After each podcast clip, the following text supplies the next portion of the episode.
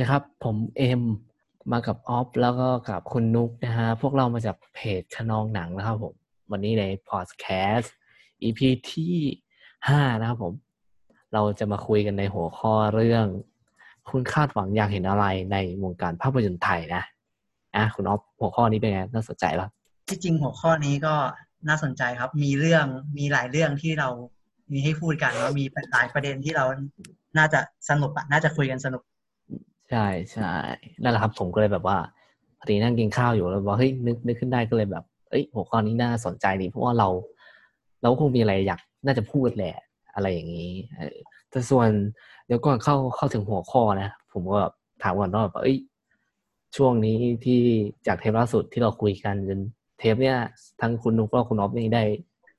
เป็นไงบ้างครับ สบายดีหรือเปล่าได้ดูอะไรกันมาบ้างอะไรอย่างเงี้ยเออแล้วคุณอ๊อฟเลยคุณอ๊อฟก่อนเลยมา โหผมนี่ยากเลย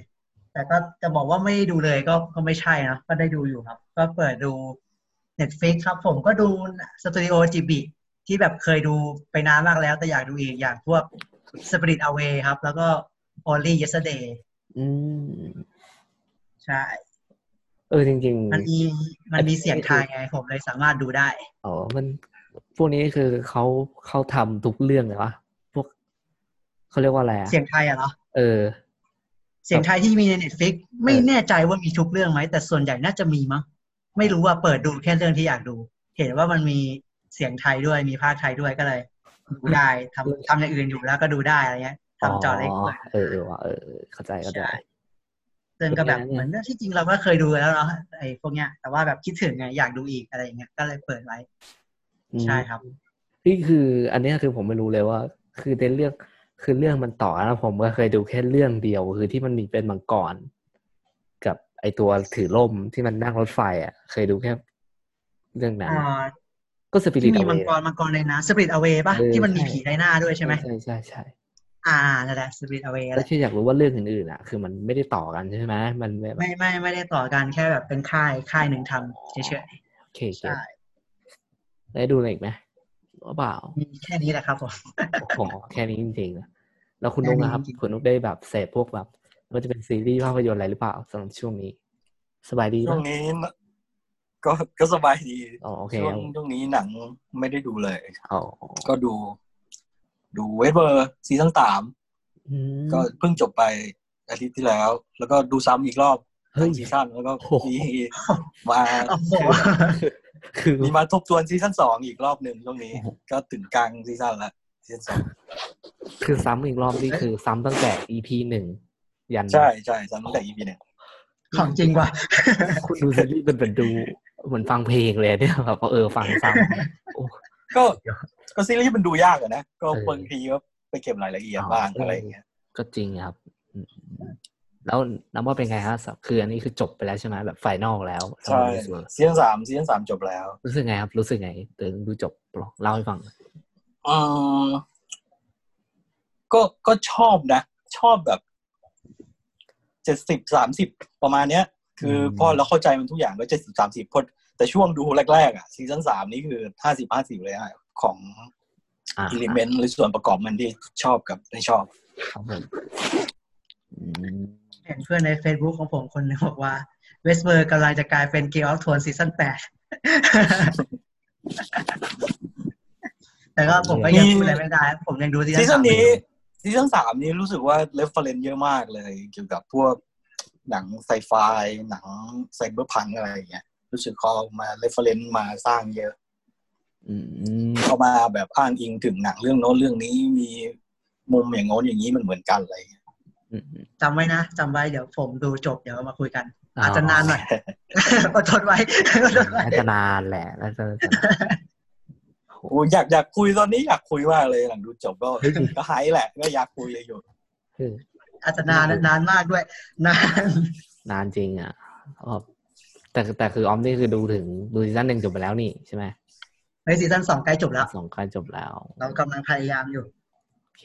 เราไม่ค่อยมีเวลาช่วงนี้เราหนักเอหอนาเออมากเข้าใจเข้าใจ เออแล้วเอ็มอะครับ เอ็มส่ดูวนอะไรมาผบ้างมเนี่ยผมก็คือก็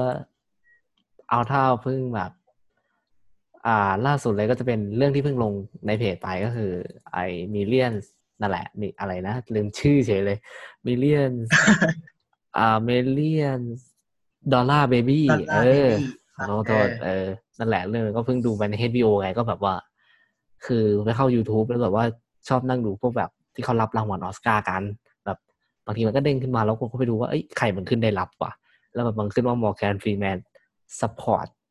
อา best support ก็คือแบบเอ้ยมันเรื่องอะไรวะอะไรเงี้ยเออก็ลองเข้าไปดู แล้วแบบตอนแรกเห็นเจมี่ฟ็อกซ์ด้วยที่แบบว่าได้ในปีนี้แล้วเขาบอกว่า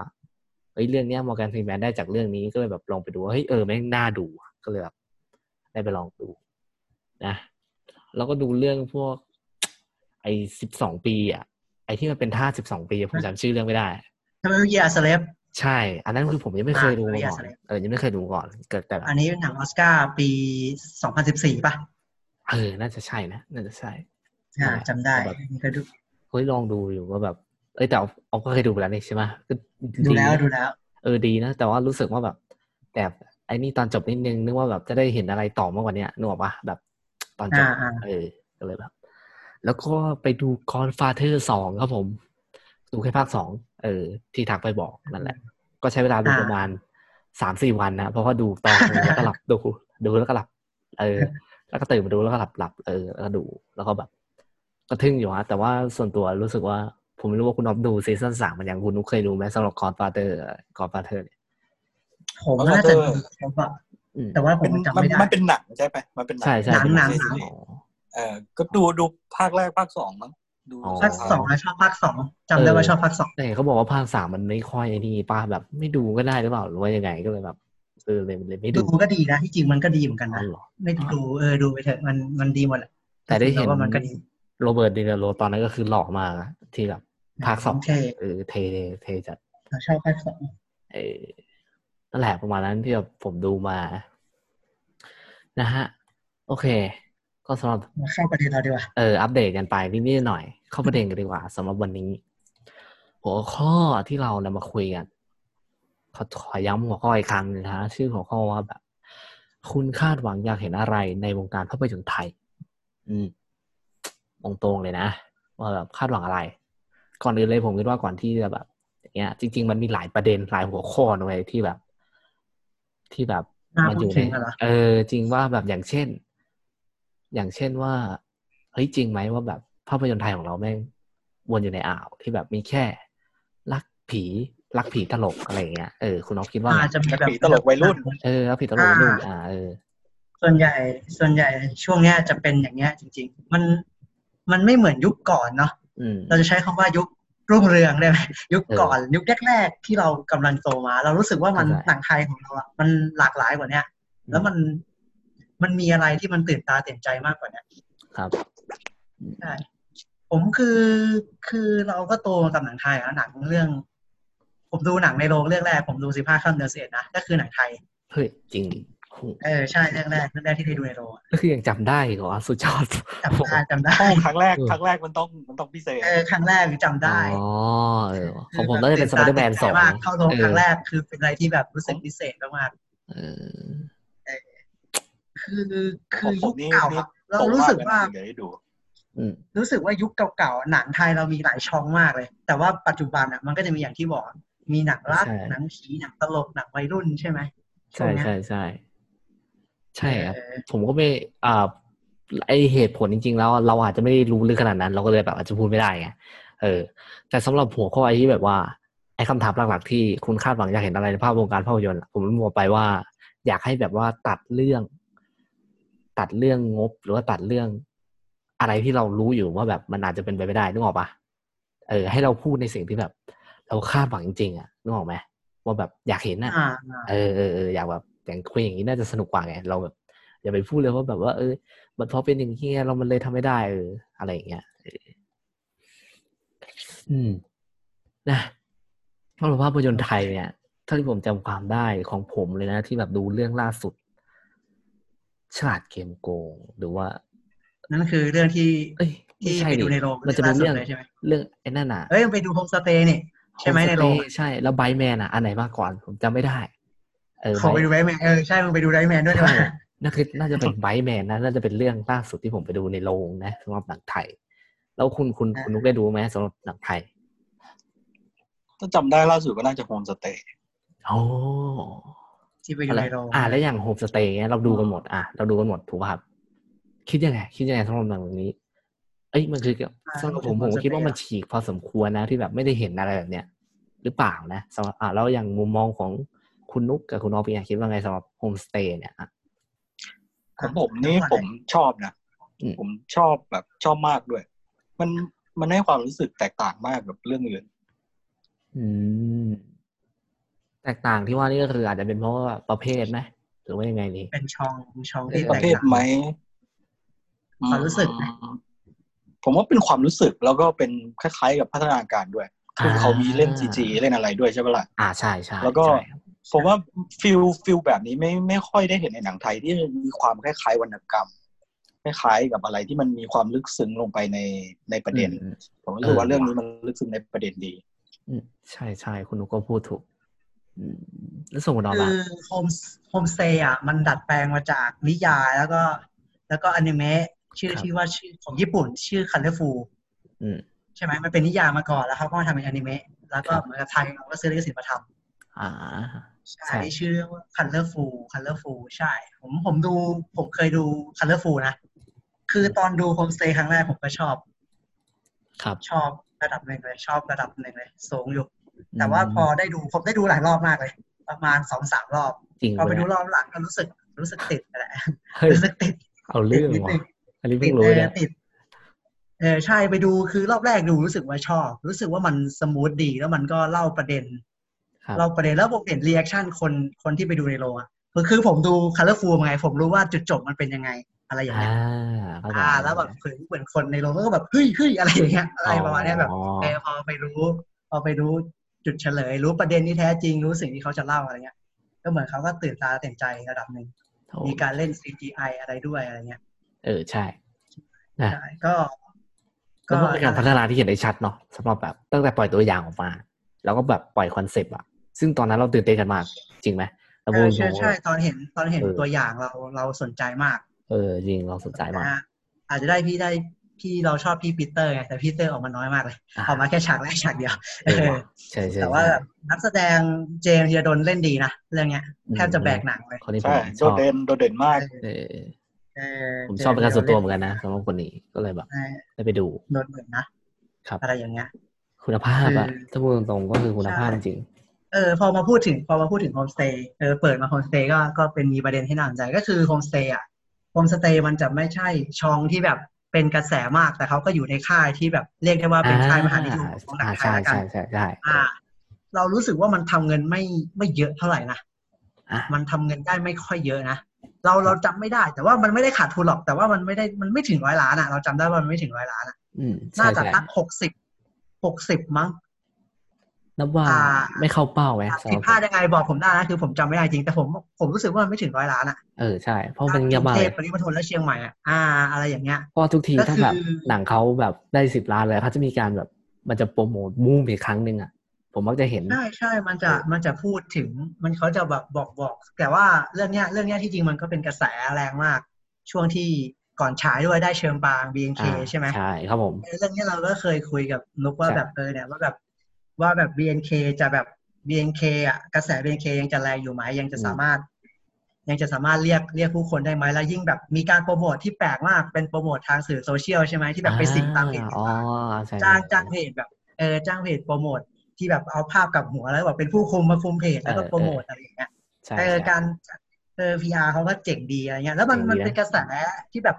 แรงอยู่ช่วงหนึ่งอะทั้งช่วงตอนรอบสื่อรอบสื่อก็มีแบบเหมือนเพจหลายเพจเขาก็ชอบกันเนี้ย มันก็มีไม่ชอบบ้างชอบชอบบ้างแต่ส่วนใหญ่เขาจะชอบกันใช่ไหมแล้วมันก็เป็นแบบเป็นกระแสที่แรงมากใครๆก็ไปดู ไปดูแล้วก็แบบ ผมเพื่อนผมที่แบบชอบดูหนังไทยมากๆเขาก็บอกว่าเขาไม่เคยดูหนังไทยที่รู้สึกรู้สึกพิเศษอะในชุดยุคหลังๆอะเขาก็แบบอืมเหมือนได้ดูอะไรเงี้ยเออ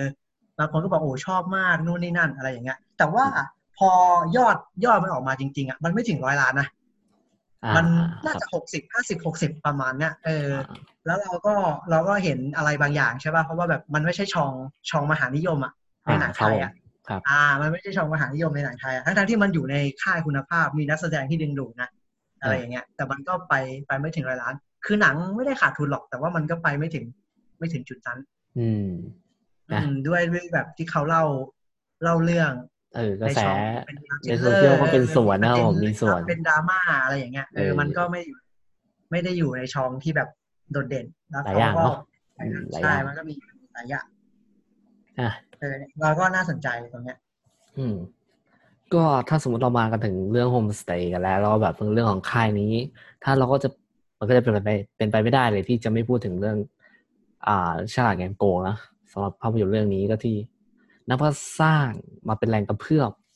นับว่าใหญ่ไหมก็นับว่าแบบพอตัวนะสำหรับผมคิดว่าที่เข้ามาในช่วงนั้นว่าแบบเฮ้ยแม่งเป็นหนังที่มันมันมันเป็นประเภทที่แบบ เราไม่ได้เห็นมานานละถูกปะเออ มันเป็นประเภทอ่าที่ไม่แบบเห็นอะไรในหนังไทยนะเออในหนังไทยนะม่ในช่หนังไทยใช่ใช่ต้องต้องเรียกว่าในหนังไทยครับผมเออซอมชาติแกมโกงนี่คือ เราก็ได้ดูหมดปะคุณนุกได้ดูไหมดูดูเออ คุณนุกคิดว่าไงครับสำหรับเรื่องนี้ตั้งแต่แรกที่ไปดู ตั้งแต่เห็นตัวอย่างเลยดีกว่าอะไรอย่างงี้ตั้งแต่เห็นตัวอย่างนี้เฉยๆนะก็อะก็ก็ยังมองว่ามันเป็นอยู่ในกลุ่มของตลาดหลักอยู่ว่าเออมันก็เป็นวัยรุ่นอ่าโแต่พอไปดูก็พอพอไปดูก็ก็คือชอบชอบมากที่ที่เขากล้าแตะประเด็นแตะประเด็นหนักโอเคๆแล้วก็ใช้มันเป็นแกนของหนังครับใช้เป็นแกนสำคัญของหนัง แล้วก็ที่สำคัญก็คือ การเล่าเรื่องของเขาก็ดีมาก เป็นไทเลอร์ที่ ที่เหมาะกับการนั่งดูในโรงอะ เอออ่ามันเข้าใจครับผมมันระทึกใช่ไหมมันแบบมันมันระทึกนะเออคือแล้วเราก็จะมองไปที่ที่ไอเดียของ production ด้วยว่าเฮ้ยทำไมเขาทำเรื่องเนี้ยนั่งทำข้อสอบเฉยๆหรือชีวิตในโรงเรียนอะไรอ่าใช่เงี้ยให้มันระทึกอย่างนี้ได้เออให้มันระทึกแล้วก็จะมองได้เออมองไปถึงไอเดียของเขาด้วยเลยจริงจริงก็ชื่นชมไปถึงงาน production ด้วย เนาะใช่ตัดตัดต่อเทพมากเลย ตัดต่อแบบลุ้นสนุกดีเออดีชอบดีนะงานตัดต่อเออพูดพูดพูดถึงพอนึกถึงแล้วก็จริงอะคือมันมีดีจริงนะแต่แบบว่าเฮ้ยพอคุณนุกพูดเมื่อกี้ที่คุณนุกบอกว่า แต่ก็ยังเป็นประเภทเดียวที่เป็นวัยรุ่นอะเออมันทำให้ผมนึกถึงประเด็นนี้ขึ้นมาได้ว่าแบบ นี่ก็คือหนึ่งสิ่งที่ผมคาดหวังเหมือนกันนะในวงการภาพยนตร์ไทย คือบางทีผมอยากเห็นหนังที่แมันเป็นผู้ใหญ่มากขึ้น ที่แบบ เป็นเรื่องที่มัน ผู้ใหญ่นักแสดงผู้ใหญ่ทุกอย่างแม่งจริงจังแบบ เป็นเรื่องของผู้ใหญ่รู้ไหมคือไม่ใช่ดรามดราม่าแบบ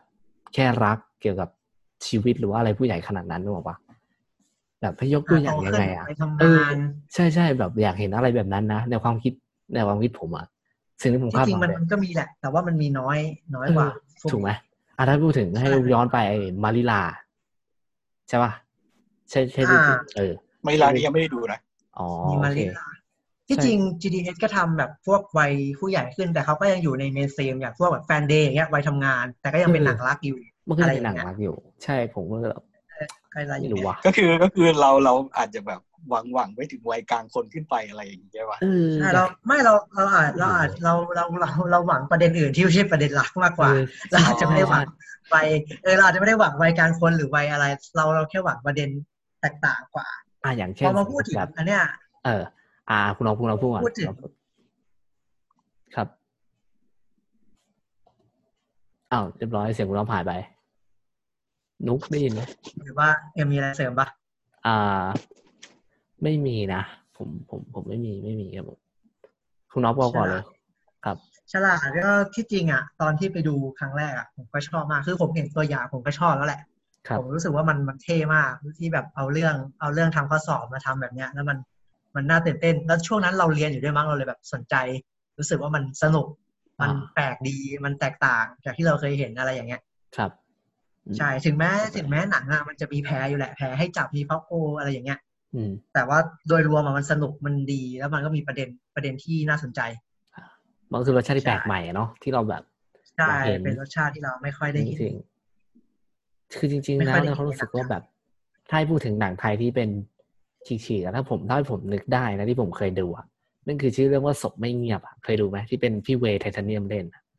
เคยดูครับเคยรู้ดูจักแต่ยังไม่ได้ดูอ๋อเออผมรู้สึกว่าเรื่องนั้นไม่เป็นอะไรที่จริงจังมากอะแบบ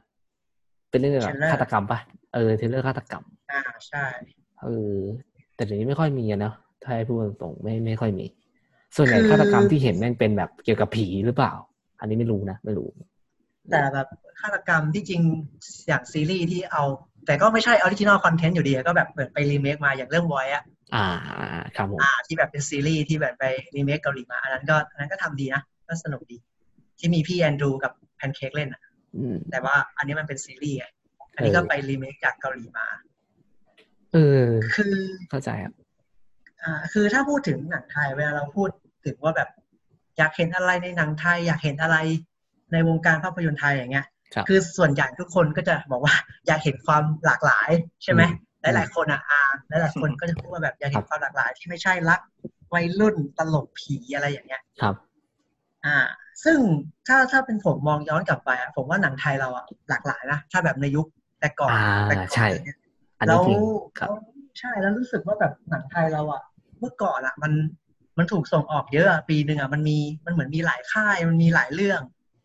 แล้วแล้วเขาก็ส่งออกทำออกมาหลายเรื่องครับ มันมีแบบครับที่เลือกจัดสรรเลยอะแต่ในยุคปัจจุบันอะ มันน้อยอะ มันน้อยลงแบบเห็นได้ชัดเลยอะอืมค่ายใหญ่ ๆ ส่งแค่ปีละเรื่องสองเรื่องอะไรอย่างเงี้ยครับแล้วมันเป็นยุคของหนังบล็อกบัสเตอร์ครองตลาด เออใช่มันอาจจะด้วยแบบเป็นเรื่องปัจจัยของด้วยเม็ดเงินหรือเวลาที่แบบเราผู้บริโภคอะครับเขาก็มีจำนวนเงินจำกัด เวลาจำกัด เขาก็ต้องเลือกสิ่งที่เขาคิดว่ามันคุ้มค่ากับเขา สิ่งที่เขาสนใจ สิ่งที่เขาแบบ เออแบบมีมีในหนังเรื่องนั้นมันมีสิ่งที่เขาสนใจอยู่ ซึ่งแบบในหนังไทยมันมีน้อยไง คือเออผมผมเห็นหนังไทยที่แบบที่แบบพยายามมันก็จะมีนะที่แบบพยายามที่จะแปลกใหม่ในยุคเนี้ยแล้วมันก็ล้มครับไรอย่างเงี้ยล้มเยอะ เอ้ยจริง ๆ ก็มีใช่เรื่อง App War ป่ะอะไรพวกนั้นก็เอ้ยใช่ก็ใช่ App War App War ที่จริง App War ก็ยังมีประเด็นที่ยังอยู่ใน mainstream นะ แต่ว่า ด้วยอาจจะด้วยประเด็นที่แบบนักแสดงอาจจะไม่ได้ดึงดูดเขาหรืออะไรเงี้ย ผมว่ามันมีประเด็นApp War ก็สนุกนะ แล้วมันก็มีประเด็นที่แบบน่าสนใจอะแต่ก็อืมก็ไปเห็นว่าคนก็คนก็ไม่ได้เลือก App War กันอะแบบอ่าไปไม่ถึงฝั่งฝันนะอาก็ไม่ประสบความสำเร็จในด้านของรายได้อะไรอย่างเงี้ยอ๋อเข้คือถ้าเรามองย้อนกลับไปอะไทยหนังไทยเราก็โดดเด่นมากๆนะในยุคหนึ่งอืใช่ไหมเรารู้สึกว่ามันใช่โดดเด่นใช่มากๆแล้วมันก็แบบใช่ไปไกลอย่างพวก อย่างเมื่อเช้าอะตอนกินข้าวผมเปิดฉาก action ในองค์บากดู ผมก็รู้สึกว่าเออนี่มันก็เออนี่มันก็แบบ เออผมก็รู้สึกเออคือต้มในยุคเออผมนึกถึงต้มยำกุ้งไปด้วยเลยเออคือต้นรู้สึกยำเออรู้องสึค์กบากอะครับ อ่าว่าไงครับแต่ก็รู้สึกว่าเราโตมาในช่วงที่สหมงคลเขาทำหนังแอคชั่นเออใช่ได้ดีเออใช่นะช่วงนั้น แล้วก็ใช่ใช่คุณลุงออกมาเยอะแล้ว รู้สึกว่ามันหายไปเลยอะช่วงเนี้ยแม้แต่บริการหน้าเรียนกำลังมันกำลังรุ่งเรืองนะเออบริการหน้าเรืองเออก็เป็นหนังแอคชั่นคอมเมดี้ที่สนุกมากเอาลำไยกูคืนมาตลกอะไรโอ้โหแม่งสนุกจริงเออมีมุกตลกที่ที่เราว่ารู้สึกว่ามันฮามากๆ แล้วก็เออฉาก action ที่ออกแบบมาตลกดีอะอะไรอย่างเงี้ยเราอืมทำมันมันเราเชื่อแล้วว่าพี่หม่ำเก่งระดับนั้นจริงๆอะไรอย่างเงี้ยเออ คือคือเรารู้สึกว่ายุคก่อนมันมีหลากหลายอย่างแบบพวกมีเขาไม่เขาเบรกด้วยนะ มีแฟนฉันที่แบบเป็นท้อเดอะทาวเป็นจุดอืมอืมเป็นจุดที่ทำให้ผมรักหนังมากๆด้วยเออแบบแฟนฉันอะไรอย่างเงี้ยหใช่รือแม้กระทั่งหนังหนังหนังแบบคล้ายๆกึ่งชีวประวัติที่ที่เราเราชอบมากๆหนึ่งในหนังไทยที่เราชอบมากอย่างโหมโรงอย่างเงี้ยที่เราก็ดูได้อืโหมโรงนี่เราว่ามันก็ผู้ใหญ่ระดับหนึ่งนะแต่ตอนนั้นเราเด็กมากๆเราดูเรายังชอบเลยมอะไรอย่างเงี้ยครับ แต่ผมใช่ผมไม่เคยดูแล้นะวก็ผมไม่เคยดู คือคือเราจะแล้พูวดว่าแล้วอสย่างหมันัยงก่อีอนโรติกอะฮะเออหวามันมีหนังอีโรติกด้วยนะเมื่อก่อนอะน้ำตาลหนัแดงงอีโรติกรู้สึกว่ามันหายไปไหมหรือว่ามันก็ค่อย ๆมาอยู่อย่างยุคนี้เหรอพวกจันดารายุคนี้เราอะไรอย่างเงี้ยไม่แน่ใจว่ามีไหมน้ำตาลแดงว่าล่าสุดพวกน้ำตาลแดงน้ำตาลแดงสองผู้หญิงห้ามผับเราจะรู้จุดแค่นี้แหละเออใช่จริงๆแม้ก็คือแม้แต่หนังเพศที่สามอะแบบว่าเพื่อนกูรักคุณหวัง LGBT ไม่ใช่เพศที่สามดิเออแบบว่า LGBT ที่เพื่อนกูรักคุณหวังก็ เมื่อก่อนก็มีอะนะพี่พจน์เฮ้ยดีกว่าเออใช่ แต่ว่าคือคือหนังอืมคือครับคือพอพอหนังที่ไม่ได้อยู่ในเมนสตรีมครับ มันก็เหมือนกับไม่ได้รับการสนับสนุนเท่าไหร่อะเพราะว่าคือมันเราต้องพูดถึงเรื่องแบบ พอพอเรามีค่ายหนังเราทำหนังออกมาใช่ปะเออ เราก็จะมีเรื่องของแบบเอาหนังออกฉายก็คือโรงภาพยนตร์ เออใช่ ใช่คือโรงภาพยนตร์อาจจะไม่ได้สนับสนุน รอบฉายให้กับหนังพวกนี้มากเท่าที่ควรเนี่ยเพโอราะว่าโอเคเข้าใจทุกสัปดาห์ทุกสัปดาห์เขาก็ต้องสู้กับบล็อกบัสเตอร์ที่เข้ามาใช่ไหมในแต่ละสัปดาห์สัปดาห์ แล้วบล็อกบัสเตอร์นี่แล้วไม่ใช่ถ้าแบบบล็อกบัสเตอร์ของประเทศไทยด้วยไงถ้าให้พูดตรงๆใช่ใช่ใช่แล้วแล้วแล้วเราแล้วแบบพอหนังเรื่องนั้นเข้าฉายแล้ว แล้วมันไม่สามารถทำเงินให้ได้เขาก็ถอดออกถอดออกอะไรเงี้ยซึ่งใช่แล้วเข้าใจบอกแล้วมันไม่ได้เข้าฉายทุกโรงด้วยนะ มันจะเข้าฉายเฉพาะโรงใหญ่อะไรอย่างเงี้ยเข้าใจๆเอออะไรเงี้ยแล้วแบบ ผมรู้สึกว่าพอหนังที่มันไม่ได้อยู่ในเมนสตรีมอะไม่ได้อยู่ในค่ายใหญ่มันจะถูกการโปรโมทน้อยและคนไม่ค่อยรับรู้กัน อืม ใช่อืมใช่ จริงครับคนคนจะไม่รับรู้กันแล้วเขาก็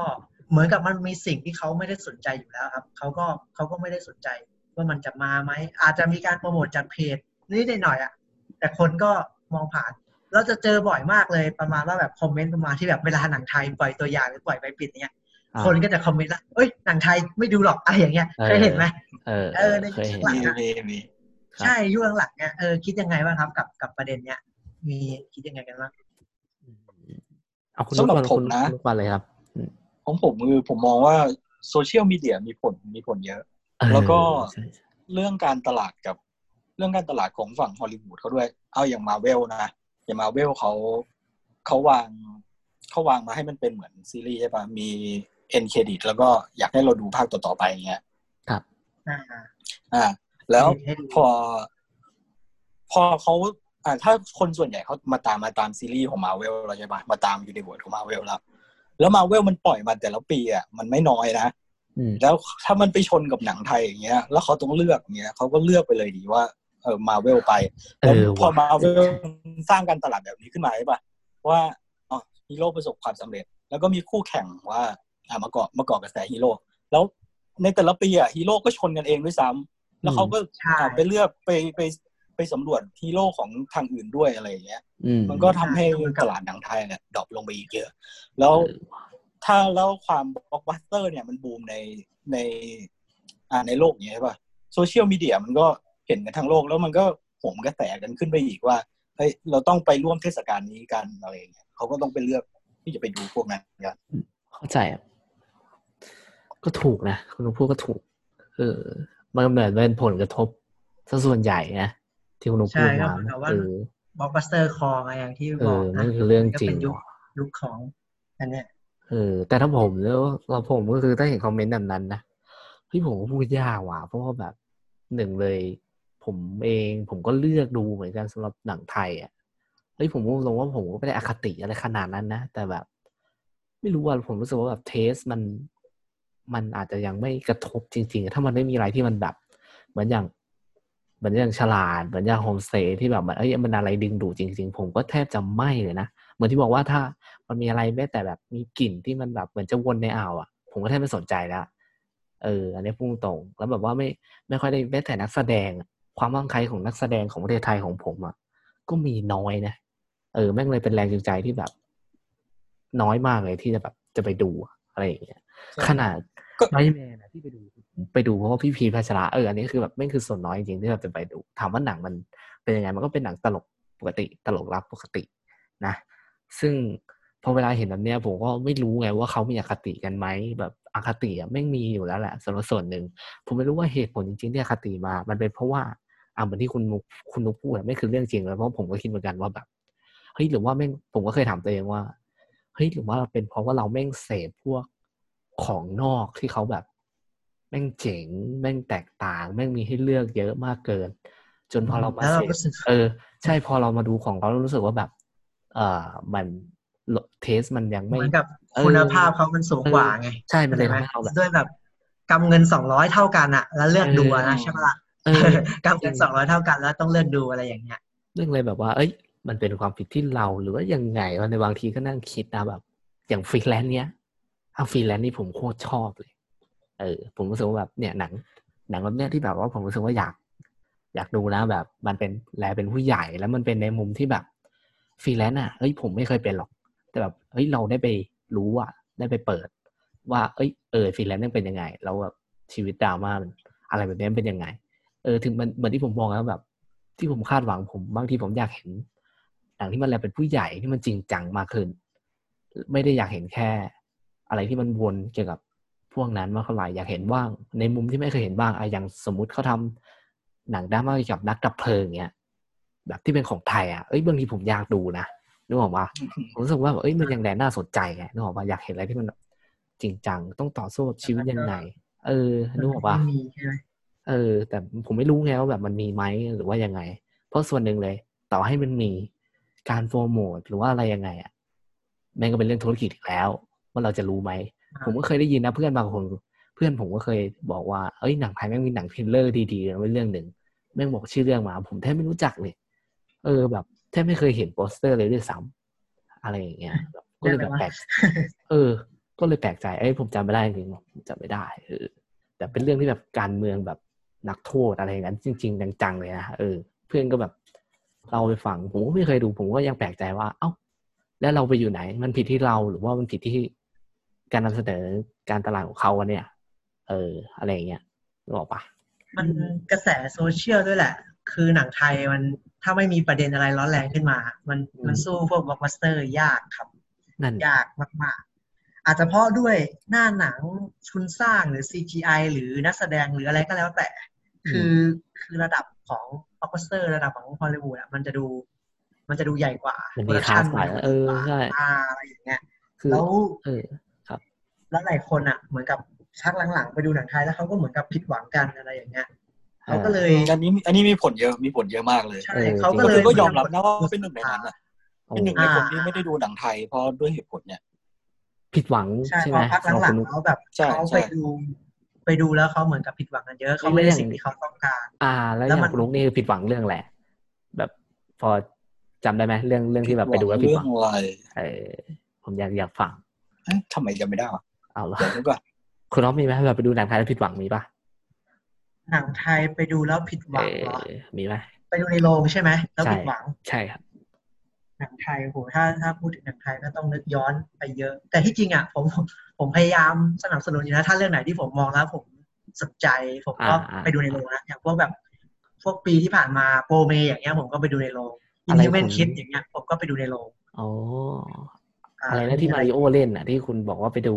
อ่าฟ้าฟื้นผมก็ไปดูในอ่าโรงอ่าอ่าฟ้าฟื้นผมก็ไปดูในโรงครับ โอ้โหสดเลยผมคุณน้องเป็นของจริงว่ะคือเออเออผิดหวังสุดๆใช่ไหมผมจำได้แล้ว ผมไปดูเดอะพูครับ ผมผิดหวังสุดโอ้ๆเลยเรื่องนี้ ใช่ใช่แต่ลงหกเมตรคุณใช่น้องคุณน้องเล่าให้กำผหมัมดฟังเลยว่าเออคือคือเดอะพูตอนแรกผมรู้สึกว่า ตัวอย่างมันน่าสนใจนะเอ้ยแล้วฉีกนะแล้วฉีกรอบเลยที่ผนะมไปเรื่องดูนี้อะเออรอบรอบที่ผมไปดูอะคนก็ไปดูเยอะด้วย แล้วพอเหมือนกระแสออกมามันไม่ค่อยดีครับเขาก็เหมือนกระแสทางด้านลบมันเยอะกว่าอืมคนก็จะเริ่มเริ่มออกมา แล้วก็คือต้องต้องรอวัดระดับหนึ่งว่าหนังไทยส่วนใหญ่อะยุคหลังๆ เนี่ยมันมันจะตื้นเขินเยอะผมขอใช้ว่าตื้นเขินแล้วกัน เออจริง แล้วแบบครับพวกเราซูเปอร์สตาร์นักวิจารณ์ต่างๆอะไรเงี้ยเขาก็จะเหมือนจะมองว่าแบบ ทำหนังออกมาแล้วแบบว่าดูถูกสติปัญญาคนดูเนี่ยมันผมจะเห็นคำเนี้ยบ่อยในหนังไทยเออใช่ว่าแบบหนังขยะทำออกมาดูถูกสติปัญญาคนดูเอ้ยหลอกเอาตังค์เออเออออะไรอย่างเงี้ยเอ้ยเดี๋ยวเอนะอคุณแล้วน้องมันทำผมให้ขอมันผทำมให้ขอภาพลักษณ์หนังไทยอะเอาเบรกลดลเอางเบรกตรงนี้แป๊บได้ไหมไอ้เรื่องดูถูกสติอ่าปัญญาที่คุณน้องพูดอะเอ้ยจริงอันเนี้ยคือผมอะอาจารย์อาจารย์คนหนึงเคยยกตัวอย่างให้ผมฟังเหมือนว่าเหมือนว่าเขาเขาก็แบบแอบบ่นๆนะเรื่องหนังไทยแบบเขาชอบทำมาแบบเออดูถูกสติปัญญาแล้วเขายกตัวอย่างให้ฟังแบบว่า เฮ้ยเนี่ยยกตัวอย่างเหมือนซีนหนึ่งเหมือนว่าอาจารย์เคยดูหนังเรื่องหนึ่งเว้ยแบบว่าตอนแรกอะมันมันเถียงกันอยู่ข้างถนนใช่ไหมครอบครัวหนึ่งแล้วแบบเออหันไปอีกทีอะแม่งโดนรถชนไปแล้วอะไรอย่างเงี้ยเฮ้ยแต่ว่าเป็นถ้าเป็นหนังไทยนะเอ็มเอ็มคิดดูนะ ถ้าเป็นหนังไทยอะ พอรถจะมาชนใช่ไหมภาพมันก็จะจับไปที่รถ แล้วมันก็จะตัดมาที่หน้าคน แล้วภาพมันก็จะตัดมาที่รถ แล้วมันก็ตัดไปที่หน้าคน ซึ่งมันมันคือการศิลปะการเล่าเรื่องไม่ต่างกันนึกออกปะแบบมันเหมือนเป็นการที่แบบใช่คือคือเฮ้ย คือเออเขากลัวคนดูไม่รู้แล้วแบบเหมือนเออจับยัดเยียดเออออะไรอย่างเงี้ยมันเราจะเห็นอะไรอย่างเงี้ยเยอะเฮ้ยคือแล้วไม่แบบจริงว่ะเออคือคือผมรู้สึกว่าการเล่าเรื่องอะไรอย่างเงี้ย คือคือของไทยมันมันจะใช้คำว่าอะไรดี มันปณีประนอมหรือเปล่า คือมันมันค่อนข้างจะละเอียดหลาย ๆ อย่าง คือแบบบอกทุกสิ่งทุกอย่างไม่ให้คนดู ไม่ให้คนดูแบบจับสังเกตอะไรอย่างเงี้ยครับแล้วมัน คือหลาย ๆ เรื่องมันก็ตื้นเขินอย่างที่เขาว่าแหละแล้วเออเหมือนกับว่าผมรู้สึกว่ามันมันก็ไม่ได้แบบที่จะดูถูกอะไรหรอกนะผมคิดสึกผมรู้สึกว่าแบบคนไทยครับเขาก็เสพหนังนอกมาไงเออแล้วใช่แล้วหนังพวกหนังนอกมันอาจจะมีวิธีการเล่าเรื่องที่แบบ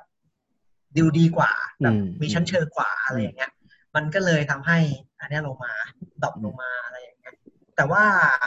นั่นแหละเราก็จะเห็นอะไรแบบเนี้ยจากหนังไทย โดยเฉพาะหนังไทยอะเยอะว่าแบบเป็นหนังขยะเป็นหนังทำมาหลอก เก็บเงินคนดูอะไรอย่างเงี้ยอืมเออมันจะมีเราจะเห็นหนังไทยส่วนใหญ่อะถ้าแบบไม่ได้เป็นขวัญใจมหาชนเลยอยู่ค่ายใหญ่ ที่มันทำออกมาดีๆมาก เราจะเห็นอะไรแบบเนี้ย